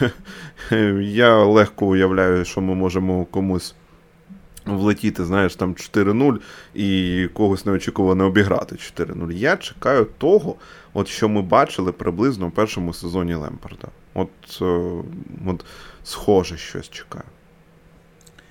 А, Ну, конкретне місце, скажи свій прогноз. Ну так не, не хочу. Запам'ятаю цього ну, ну хлопця. Ну, давай. Цього хлопця, який не хоче шоколад. Я не хочу пам'ятаю, так. Ну скажи місце, просто скажи, от, просто прогноз. П'яте. Я також даю п'яте. Хотів сказати п'яте, ти мене випередив. Да, Обидва зійшлись на тому, що ми будемо п'яті в цьому сезоні. Окей. е, ну, Наступне такі, питання знаєш, від Ром... Е, не дотягнули до топ-4, але не лохи. Прямо як Тоттенхем. Ні, Тоттенхем лохи, все. Е, Так, е, наступне питання від Романа Слободяна. Чи хтось з вас грає в Фентезі Прем'єр Ліг в офіційному додатку АПЛ? Якщо так, чи маєте у складах гравців Челсі? Ну ми ж не граємо в офіційному додатку АПЛ. Ну як це ні? Це додаток є на телефон. Ну, у нас приватна ліга, але ж це офіційний сайт АПЛ, це фентезі. Це просто не не той формат ліги, там, де купляють гравців. Там просто ми драфтуємо, ми набираємо собі гравців. Так, відповідаючи на це питання, я Назара підтягнув. Е, я вже 4-5 років граю зі знайомими своїми товаришами. Ми кидаємо в банк гроші, там 200-300 гривень перед початком сезону, розподіляємо по місцях, хто наприкінці сезону скільки отримує, ну і вже по підсумках ділимо банк. Я сподіваюся, що от Назару зараз е, сподобається фентезі цей формат, і наступного сезону він запустить для підписників свого каналу лігу в тому чи іншому форматі, як йому сподобається. Мені більше подобається е, драфтувати, набирати футболістів. Мені ось ці ці цінники, капітан, віце-капітан. Мені це все не подобається. Зрозуміло, що це більш класичний формат фентезі. Я не можу сказати, що я прямо біг за дрот у фентезі, щоб прямо там е, шарити усі е, формати. Мене запросили 4-5 років тому. Я от граю формат. Е, граю. Грав також декілька разів від УЄФА, коли була Ліга Чемпіонів і Євро чи чемпіонат світу, не пам'ятаю, але взагалі не зайшло. АПЛ значно крутіша, АПЛ системніше, що ти з туру в тур переходиш і слідкуєш, і взагалі допомагає більш ну, заглиблюватися у АПЛ. Є в тебе гравці Челсі у складі? Ну, дай я гляну. Ми ж тільки закінчили драфтувати сьогодні. Ну, Ми драфтували, ти Мудрика угу. забрав, я пам'ятаю. Так, я забрав Мудрика. У е, мене такий був пік із е, приміткою патріотичний. Тяго Сілву я ще забрав, але я не вважаю, що це дуже вдалий пік. Він в мене поки що на лавці на цей тур. Я думаю, що. Ну, Це був пік, аля, знаєш, Тяго Сілва. От кожен сезон ти думаєш, що він буде грати якомога менше, менше, менше, а він грає 70% матчів. І завжди тримає рівень. Тому в мене, от, е, ну, от коли я його обирав, я обирав приблизно з такими інтенціями. А що в тебе? А в мене вже вийшло чотири гравці Челсі і потенційний п'ятий. Е, це Колвіл в обороні, це mm, Енсо Фернандес. Е, Енсо Фернандес Колвіл, Санчес Роберт на воротах і. Хто? А, і Марк Кукурелі. Так. Я, бачите, я свою любов до Кукурелі підкреслюю навіть е, своїми піками на на драфті в Фентезі Прем'єр Ліг. І Ну і потенційно п'ятий це Мойзес Кайседо, який також в мене є, але ну, не знаю, буде він гравцем Челсі, побачимо. От так. Далі можемо йти. Так, е, наступне питання від Рома Март. Підписання футбіків, футбіків, е, які в своїй кар'єрі мали серйозні травми, коліна всякі, а отже, 99%, що будуть рецидиви. Ну, тобто, це от звучить як тема. Тобто, наскільки угу. потрібно, наскільки наскільки розумно підписувати подібних футболістів. Це спірна тема, завжди індивідуальна тема. Ну, взяв Ньюкасл Лівраменто, наприклад, але ж його не будуть там кидати відразу на амбразуру. Вони будуть підводити поступово, дивитися, там, ставити за спину тріп'єру. Ну, Вирішили, що талант того вартий, взяли. Причому за нормальні гроші взяли. За нормальних, адекватних навантажень такі футболісти можуть, як на мене, проводити там 20 матчів за сезон спокійно, якщо не більше. Всі кейси індивідуальні, тому треба дивитися і розглядати кожен окремо. Е, можна тут взяти захопити як травму Фофана, так, можна це обговорити. 100%. Це те, е. що напрошується в першу чергу. Прямо так, мені, мені теж. Е, через навантаження виходить, що не було готове його коліна до навантажень, які запропонував Маурісіо Почтіно. Може, десь помилка його, може, десь помилка медиків. Травматичний футболіст Веслі Фофана, 80 лямів. Класний футболіст, от коли виходить, е, в принципі, подобається. Е, знову ж таки, зі скидкою, що в минулому сезоні мало хто подобався, але uh-huh. і він помилявся. Але от коли плюс-мінус йшло, то у Фофана йшло ще й як травматичний. І за Челсі він практично не грав. Ну, тут е, що ще можна додати? Ну, насправді з цими травмами ми, е, коли підписуємо по суті гравців, яких, можливо, не найкраща історія травм, е, це те саме, як підписувати там умовно перспективного футболіста. Тобто, так, це ризик, на який клуб свідомо йде, коли його підписує. В нас проблеми були з травмами не в останню чергу через те, що Бойль чомусь вирішив розпустити весь медичний mm-hmm. департамент клубу. І в нас навіть не було нормальної команди фізіотерапевтів, лікарів і тому подібне. Тому потрібно робити скидку ще на це ну, з приводу минулого сезону. Е, тому чи варто взагалі підписувати таких футболістів? Ну, на мою думку, якщо е, гравець, коли не травмований, показує височезний рівень футболу, інколи потрібно навіть йти на такий ризик. Чому ні? Е, не потрібно ставити хрест на таких гравцях. Ну і якщо ставити хрест на таких футболістах, ми б. Наприклад, не знаю, у нас Канте під кінець кар'єри став травмуватися, наприклад, але ж ну, під кінець кар'єри вчився маю на увазі. Ну, Можна Але сказати, ж... під кінець кар'єри взагалі. Ну, в принципі, так, напевно, вже скоро буде завершувати Мголо. Е, але ж він, коли повертався, просто гравець, який травмувався, пропустив півроку, потім вийшов на перший матч і видає такий футбол, наче він взагалі не пропустив жодного матчу. От він ну, він, він просто феноменальний в цьому плані футболіст. Е, з Веслі Фофана вже зараз, маючи ці всі дані, що він в Лестері був порвав хрести, в нас вже порвав хрести, дійсно виглядає як невдале, ну, ну невдале, напевно, підписання через травматичність. Є острахи, що це зруйнує йому кар'єру. Дійсно, є такий острах. Але в свій час, коли ми його підписували, ну окей, ми ризикнули. Хрести це ж не завжди хронічне. Хрести можна порвати, а потім провести чудову кар'єру все ще попереду. Тому, так. підписуючи таких футболістів, ну це просто е, крок в напрямку ризику, який, ну, на який можна йти, можна не йти. Клуб кожен сам для себе вирішує. Ну я нічого страшного в цьому не бачу. Я бачу в цьому тільки ризик. Але нічого такого там кримінального, що такі трансфери не можна робити, ну точно ні. Це нормально. Хрести просто це така травма. Знаєш, е, коли її футболіст отримує, далі е, коліно, інші зв'язки, інші компоненти коліна, скажімо так, вони е, навантаження вони переоформляють. Ось зв'язки оці хрестоподібні вони вже не можуть так тягнути, як тягнули. І е, все навантаження воно більш-менш більш, менш е, розподіляється по інших компонентах коліна. І тут питання вже, як будуть реагувати саме вони, чи будуть вони е, справлятися. І тут. Е, Ну так, в основному так. Як може закачати футболіст, наприклад, м'язи у своєму коліні також.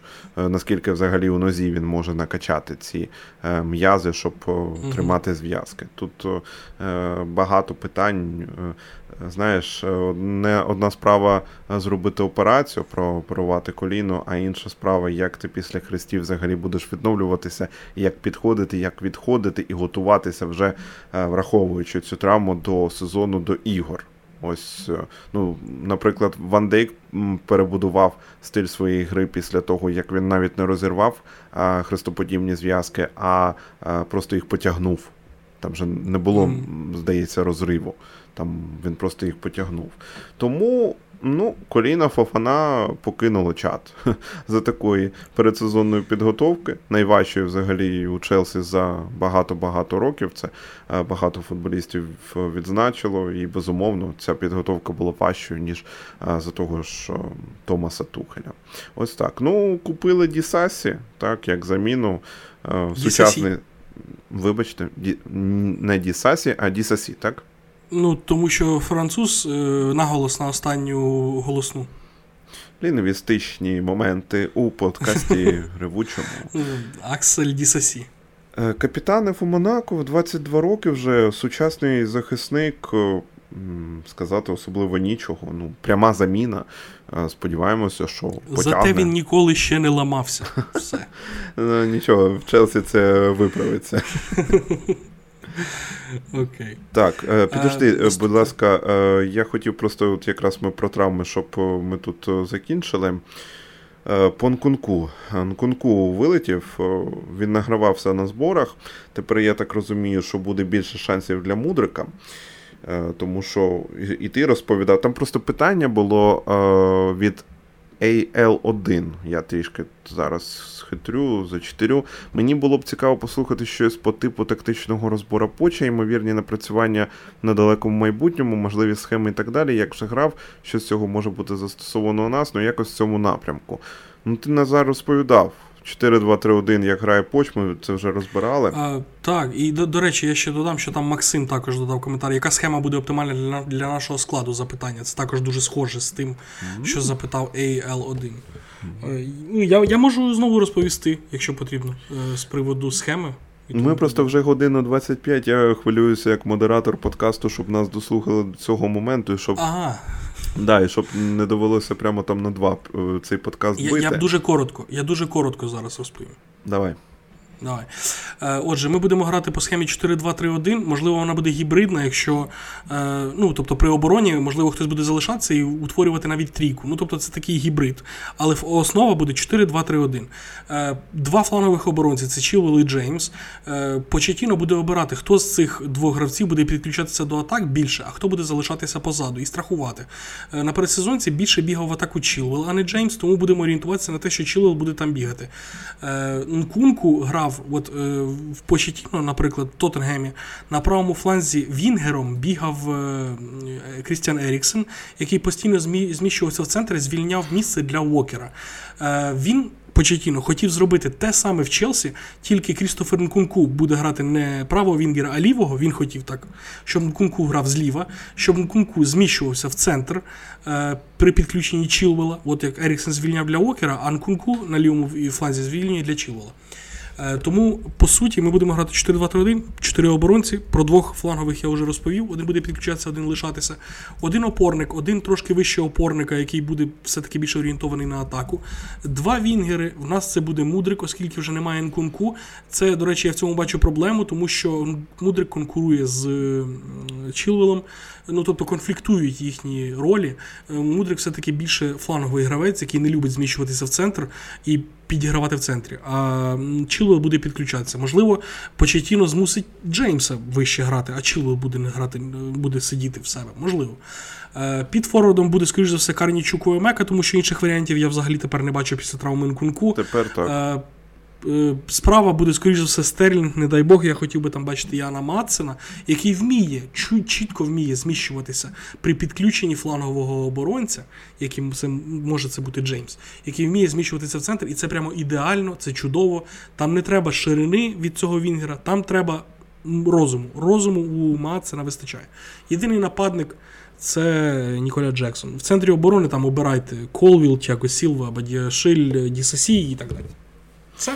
Ну я думаю, що все ж таки за умови травми конку шансів для Мудрика більше зараз повинно бути. Ну, ти погоджуєшся зі мною, це чи логічно це?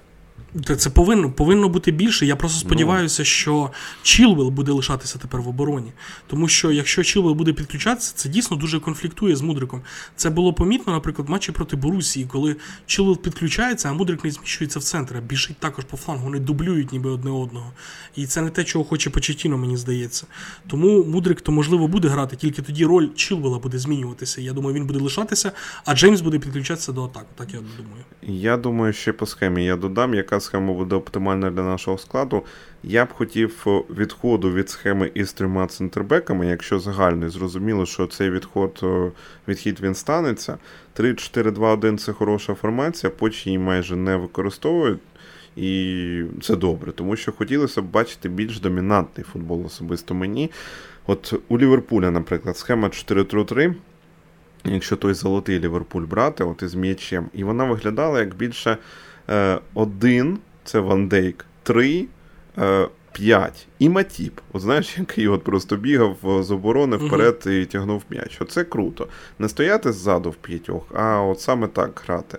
Е, більш домінантний е, футбол. І добре, що 3-2-4-1 майже в арсеналі постійно не використовується. Нарешті будемо бачити е, щось нове. По травмах.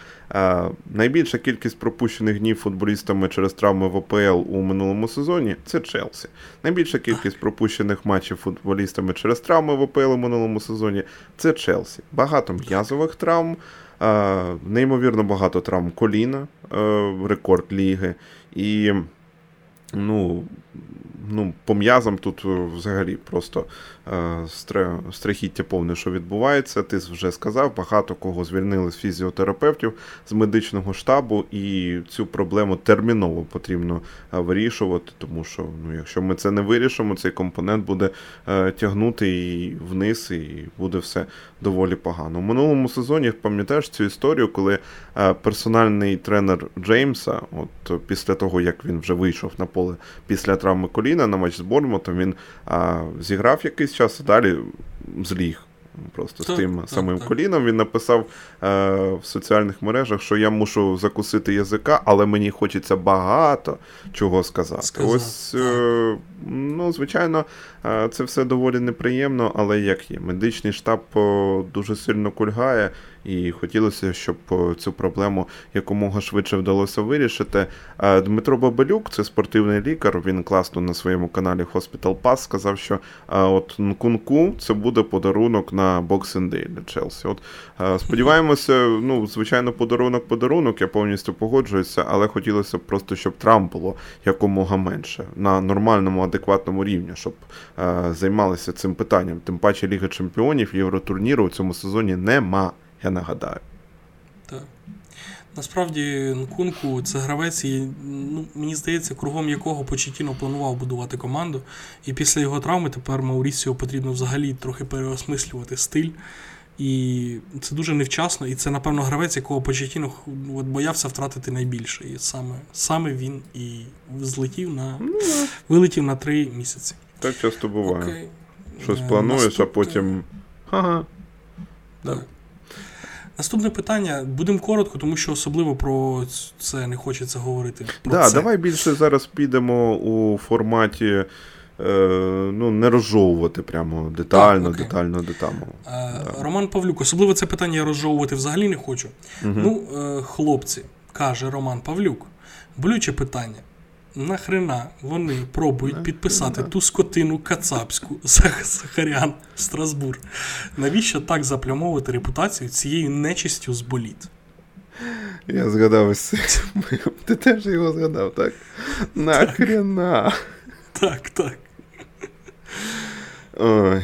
Проблема європейського світу. Знаєш, спочатку дивляться на талант, на потенціал і і не дивляться взагалі навіть на паспорт. На так. превеликий жаль, ми повинні зрозуміти, що ця війна, і в цьому випадку її культурний більший аспект це наш тягар. Іншим на це багато у чому, якщо не повністю пофіг. Нас Повністю можуть... начхати насправді майже всім. Це Нас правда. можуть зрозуміти ще литовці, поляки, але інші країни Навряд, я сумніваюся у цьому. Ну, Все, звичайно, залежить від людини, але на такому рівні, коли там мова йде про Захаряна, це залежить не від однієї людини, а від цілої купи менеджерів, у складі якої немає ані українців, ані литовців, ані поляків. Вони бачать Захарян, вони бачать голі цифри і все. Ну, от Якщо відповідати на це питання коротко. Я насправді мені не, немає чого додати. Я дійсно впевнений в тому, що люди там зовсім по-іншому дивляться на нашу війну. Е, для них немає жодного, ну вони не відчувають жодного дискомфорту. Для них цілком нормально підписувати гравців з Росії і тому подібне. Для них це адекватно. Е, те, що це хвилює нас, воно дійсно хвилює. Воно може вплинути на наші взагалі відчуття вболівальницькі, може. Е, з іншого боку, мені цікаво, наприклад, як вони в теорії поєднали б Захаряна там і Мудрика в одній команді. Ну, по-перше, зараз є чутки саме про Страсбур, так що Захарян туди прийде, він ще не в Челсі переходить. Але навіть це вже насторожує, тому що це може бути з прицілом на Челсі. Е, Мені здається, що політичний аспект цього трансферу все-таки може його е, за, ну, пригальмувати угу. в підсумку, тому що коли е, детальніше будуть все вивчати, можливо, можливо, це питання дійсно досі не підіймалося, але враховуючи, яку ставку роблять на Михайла Мудрика, я не думаю насправді, що вони захочуть поєднувати в команді росіянина. Я думаю, Мудрика навіть запитають з цього приводу. Типу, як ти ставишся? Повинні, принаймні. Повинні поставити таке питання, і я не думаю, що Мудрик дуже з радістю скаже: так, звісно, це мій давній друг, це ж ми ж братські народи. Навряд чи він так скаже.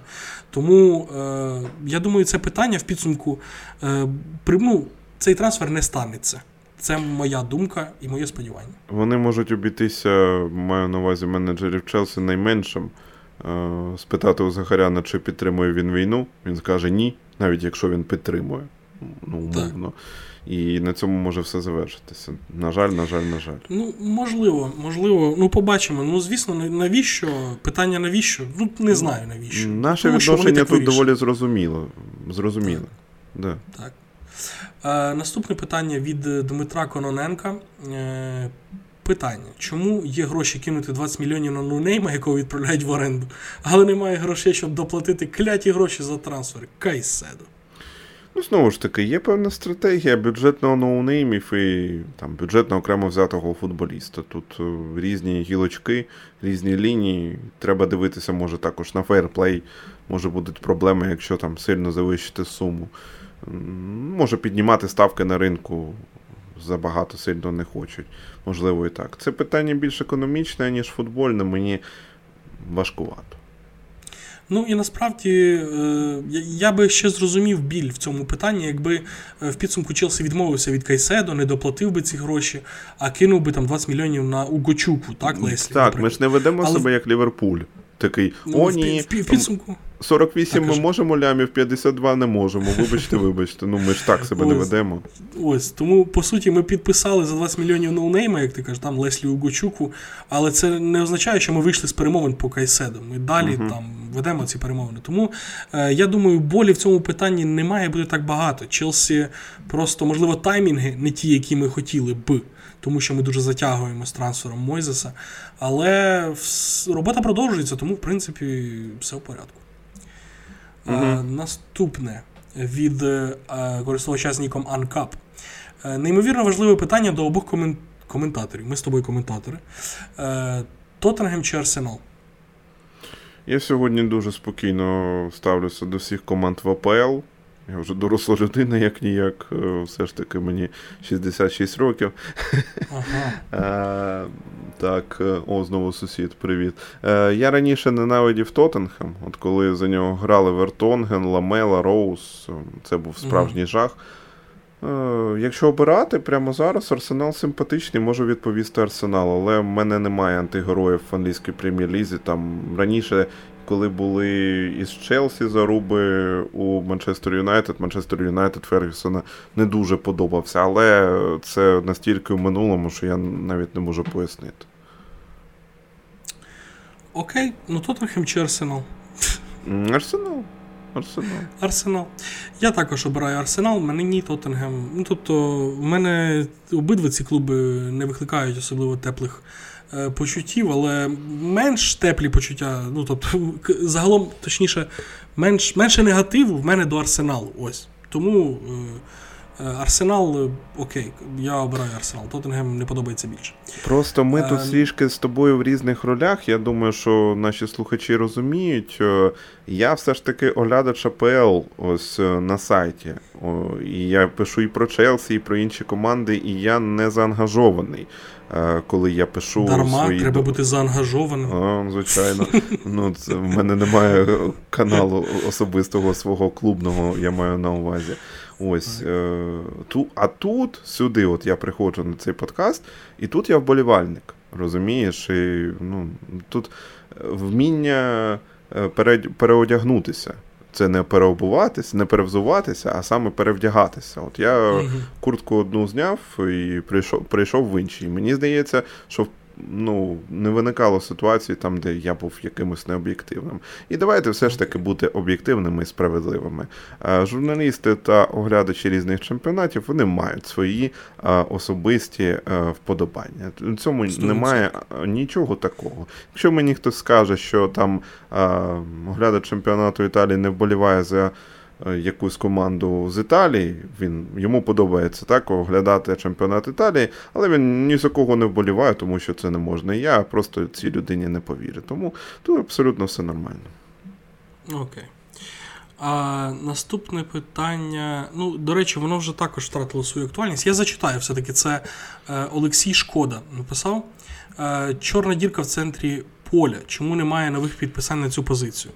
Е, на жаль, питання просто було поставлене там певну кількість часу тому. Зараз вже є ці підписання, і маю на увазі Тайлер Раден вже майже прийшов, Кайседо все ближче. Е, тому, в принципі, все в порядку. Є підписання, скоро будуть точніше, вже очікуємо найближчим часом. Так, чекаємо, чекаємо. Глибини поки не вистачає, але працюємо. Багато не продавали, але і не кінець трансферного вікна, і зараз все закрутилося. Я думаю, що Е, будуть пробіли зараз якраз е, закривати. Ось. І, І наступним плюс трансферне вікно є, щоб там повністю все закрити. До речі, так. Угу. Е, І залишається два запитання у нас. Е, Одне від Куб Каб 78 користувач. Е, Він пише: хто ідеальний нап для нашого клубу, нападник? Е, Чому Влахович не підходить на цю роль? Ідеальний нападник для Челсі Почетіно це той нападник, якого хоче бачити Почетіно. Гаррікейн. Я був би неймовірно щасливий, чесно, Я але ж ми розуміємо, що він вже Ну, це неймо... це неможливо так. Однією ногою у Мюнхені. Я мало бачив Влаховича. Мене влаштував варіант особисто з тим, щоб сплавити Лукаку, докинути 20-30 лямів і взяти Влаховича. Але якщо цей варіант він до душі Почетіно. Ми позбавляємося неліквіду і беремо гравця в атаку. От Якщо просто уявити, що зараз Джексон вилітає тричі по столу. Я думаю, що почули, да? я обережненько так. І тричі плюнути через ліве плече. От якщо Джексон вилітає, ми залишаємося з одним броєю в атаці, який тільки не з лазарету вийшов. І перспективи мені дуже не подобаються. Е, Павлаховичу, ну це нападник. Це бо чисто там, знаєш, без всяких приколів нападник, який, на якого можуть дійсно грати. Е, з мінусів у нього хронічне щось із пахом, і е, я бачив статистику, що багато голів з пенальті він забиває. Ось Тому ну, ось ось такі мінуси. І, А плюси, ну, ну це нападник, який все ж таки забиває голи там плюс-мінус до XG щось йде. З приводу Душана, ну, по-перше, я одразу хочу сказати, що я згоден з тим, що найкращий нападник для Челси це той, якого хоче бачити Почетіно прямо зараз. І якщо Почетіно не хоче бачити Влаховича, значить на це є свої причини. Які на це можуть бути причини? Е, Ну, В теорії, напевно, я гадаю, недостатньо мобільний, недостатньо універсальний нападник для е, схеми Маурісіо. Е, Маурісіо все-таки хоче грати щось схоже на те, що він виконував у, з Тоттенгемом в свій час. Е, в нього там був Харі Кейн, якого він сам по суті виховав майже. І зробив з нього досить універсального гравця, який вміє не тільки в finishing, але і підігрує так, наче це просто майстерна десятка, яка вміє обслуговувати своїх партнерів найкращими передачами. Е, Душан Влахович навіть в теорії він не виглядає як гравець, який може опускатися, який може віддавати розумні передачі. Це все-таки класичний фінішер. Е, якого, можливо, і не вистачає Челсі прямо зараз, класичного фінішера. Але ну от у Мауріціо Почетіно думка трохи інша. Він від нападника, напевно, очікує більш е, широкого діапазону роботи і ну, більшої універсальності. Душан Влахович виглядає все-таки дуже обмеженим. Е, в тому, що він може дати цій команді. Ідеальний нападник для нашого клубу, напевно, коли Кап 78 задавав це запитання. Е, він хотів ну, він очікував, напевно, почути конкретне прізвище нападника. Так? Е, з тих, хто доступний доступний на ринку, і ми, і Челсі може дійсно його підписати. Я такого для себе виділити не можу. Тобто нападника ідеального, який, на мою думку, прийшов би і точно би заграв. Я не можу такого нападника для себе виділити. Е, Такі нападники тільки в теорії. Я з кожного подкасту ми не втомлююся повторювати. Це Харі Кейн. Але це неможливий трансфер, тому. Е, вибачте, на мою думку, ідеального нападника для Челсі не існує. Ось так. Давайте просто зареєструємо лон, е, лондонський ФОП у Мюнхені, і тоді Леві нічого не зрозуміє і продасть нам його. Так, так, точно. Що там, останнє питання? І останнє і останнє питання, так, воно досить, до речі, таке об'ємне. Е, це, Чи до речі, на майбутнє читерство. Ну, вибачте, я розумію, я ж просто бачив вже це питання, коли отак от питання йдуть е, ну, просто одне за одним. Ну окей. Е, отже, е, користувач з ніком LC. Чи вважаєте ви Челсі топ-клубом? Який профайл топ-клубу в вашому розумінні? Чи можна назвати топ-клубом той клуб, який не є стабільно фаворитом з року в рік? Умовно кажучи, Манчестер Сіті вважається топом, якщо 10 років поспіль вигравав титули, а зараз вже 3 роки займає 4, 6 і там другу позицію в АПЛ відповідно. Наче команда іменита, але чи топ вона в такій ситуації буде? Так як умовний Ювентус. Ім'я дуже голосне, але по великому рахунку давно команда грає на середньому рівні. Але чується Ювентус. Е, не так, як чується Марсель, але по враженню останні е, на сьогодення більш цікаві. Але в цій парі на першу, е, на першу оцінку Юве виглядає фаворитом, не аналізуючи поточну форму. І це є приставка топ. Що для тебе топ-клуб? Давай так. Челсі топ-клуб по профайлу топ-клубу, синергія історії, трофеїв, великих матчів, великих перемог. Якщо клуб мав у своєму складі легендарних гравців. Чи можна назвати топ-клубом той клуб, який не є стабільним фаворитом з року в рік? Ну, можна, Барселона, Мілан, у моєму світосприйнятті вони залишаються топ-клубами. Щодо Сіті, там от це питання було, я думаю, вважається, ще вважається. От Якщо далі піде все погано, то окей, можна цей статус тоді віднімати. Е, Юве в Італії. От як би Алегрі не хотів, це все ж таки одна з найкращих команд Апенін е, залишається. От е, Тому топ-клуб для Італії. Марсель для Франції теж топ-клуб. Для сучасних реалій всього світу може і не топ-клуб. Це питання більше власного відчуття, відчуття цих статусів, як ви це все відчуваєте. Ну, взагалі, визначення топ-клубу і тому подібне це досить суб'єктивна штука. Кожного воно своє, кожен по-своєму це оцінює і відчуває. Але я точно можу сказати, що статус топ-клубу дуже довго клуб заробляє і так само довго його втрачає. Тобто. Ну, е, умовно, Лестер Сіті, який став чемпіоном Англії, так, він ж не став топ-клубом після цієї перемоги. Ну, ні, ні в очах нікого. Це так, це от клуб феномен скоріше. Ну точно не топ-клуб, е, тому що ми розуміли, що це от, це, це диво, яке сталося. Е, але від цієї перемоги ну, вони точно не, не отримують таку приставку, як топ. Тому Челсі топ-клуб, на мою думку, поки що ним залишається. Е, тому що. По-перше, історія, як ти казав, по-друге, ми досі ми витрачаємо на рівні топ-клубу до сих пір.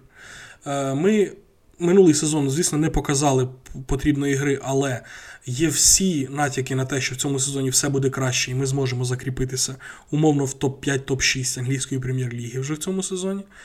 Е, і ми, ну так, в нас були, звісно, невдалі роки, але кожен раз ми повертаємось. Там то чемпіонство, то друге місце. Там. Тобто ми протягом вже дуже довгого періоду показуємо, е, ну, умовно, останні 20 років ми десь є біля топу. Десь провалилися, десь знов топ, але, але десь біля вершини турнірної таблиці, десь біля півфіналів Ліги Чемпіонів і тому подібне. Фінали Ліги Європи, перемоги там і тому подібне.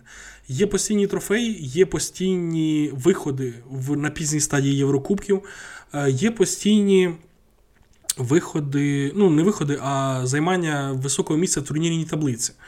Тому е, за один-два сезони, три сезони якщо останні 20 сезонів ми є топ-клубом, вже на основі останніх 20 років, то втратити статус топ-клубу ми зможемо не менш ніж за 5-6 років, якщо ми повністю перестанемо щось демонструвати, що схоже на гру топ-клубу. Тобто ми дуже довго здобуваємо цей статус. І втрачаємо ми його так само довго. Це стосується не тільки Челсі, взагалі будь-якого клубу. Тому Ювентус, який був приведений як приклад, все ще топ-клуб, тому що він занадто довго добивався цього статусу, щоб дуже легко його втратити, на мою думку.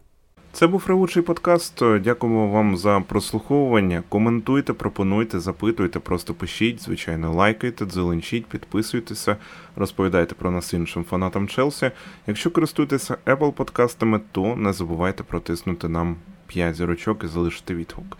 Я нагадаю, що ми маємо змогу зараз дивитися футбол завдяки Збройним силам України. Тож ем, допомагайте нашій армії, не забувайте підтримувати її донатами. Близько Назаре. Football is the game.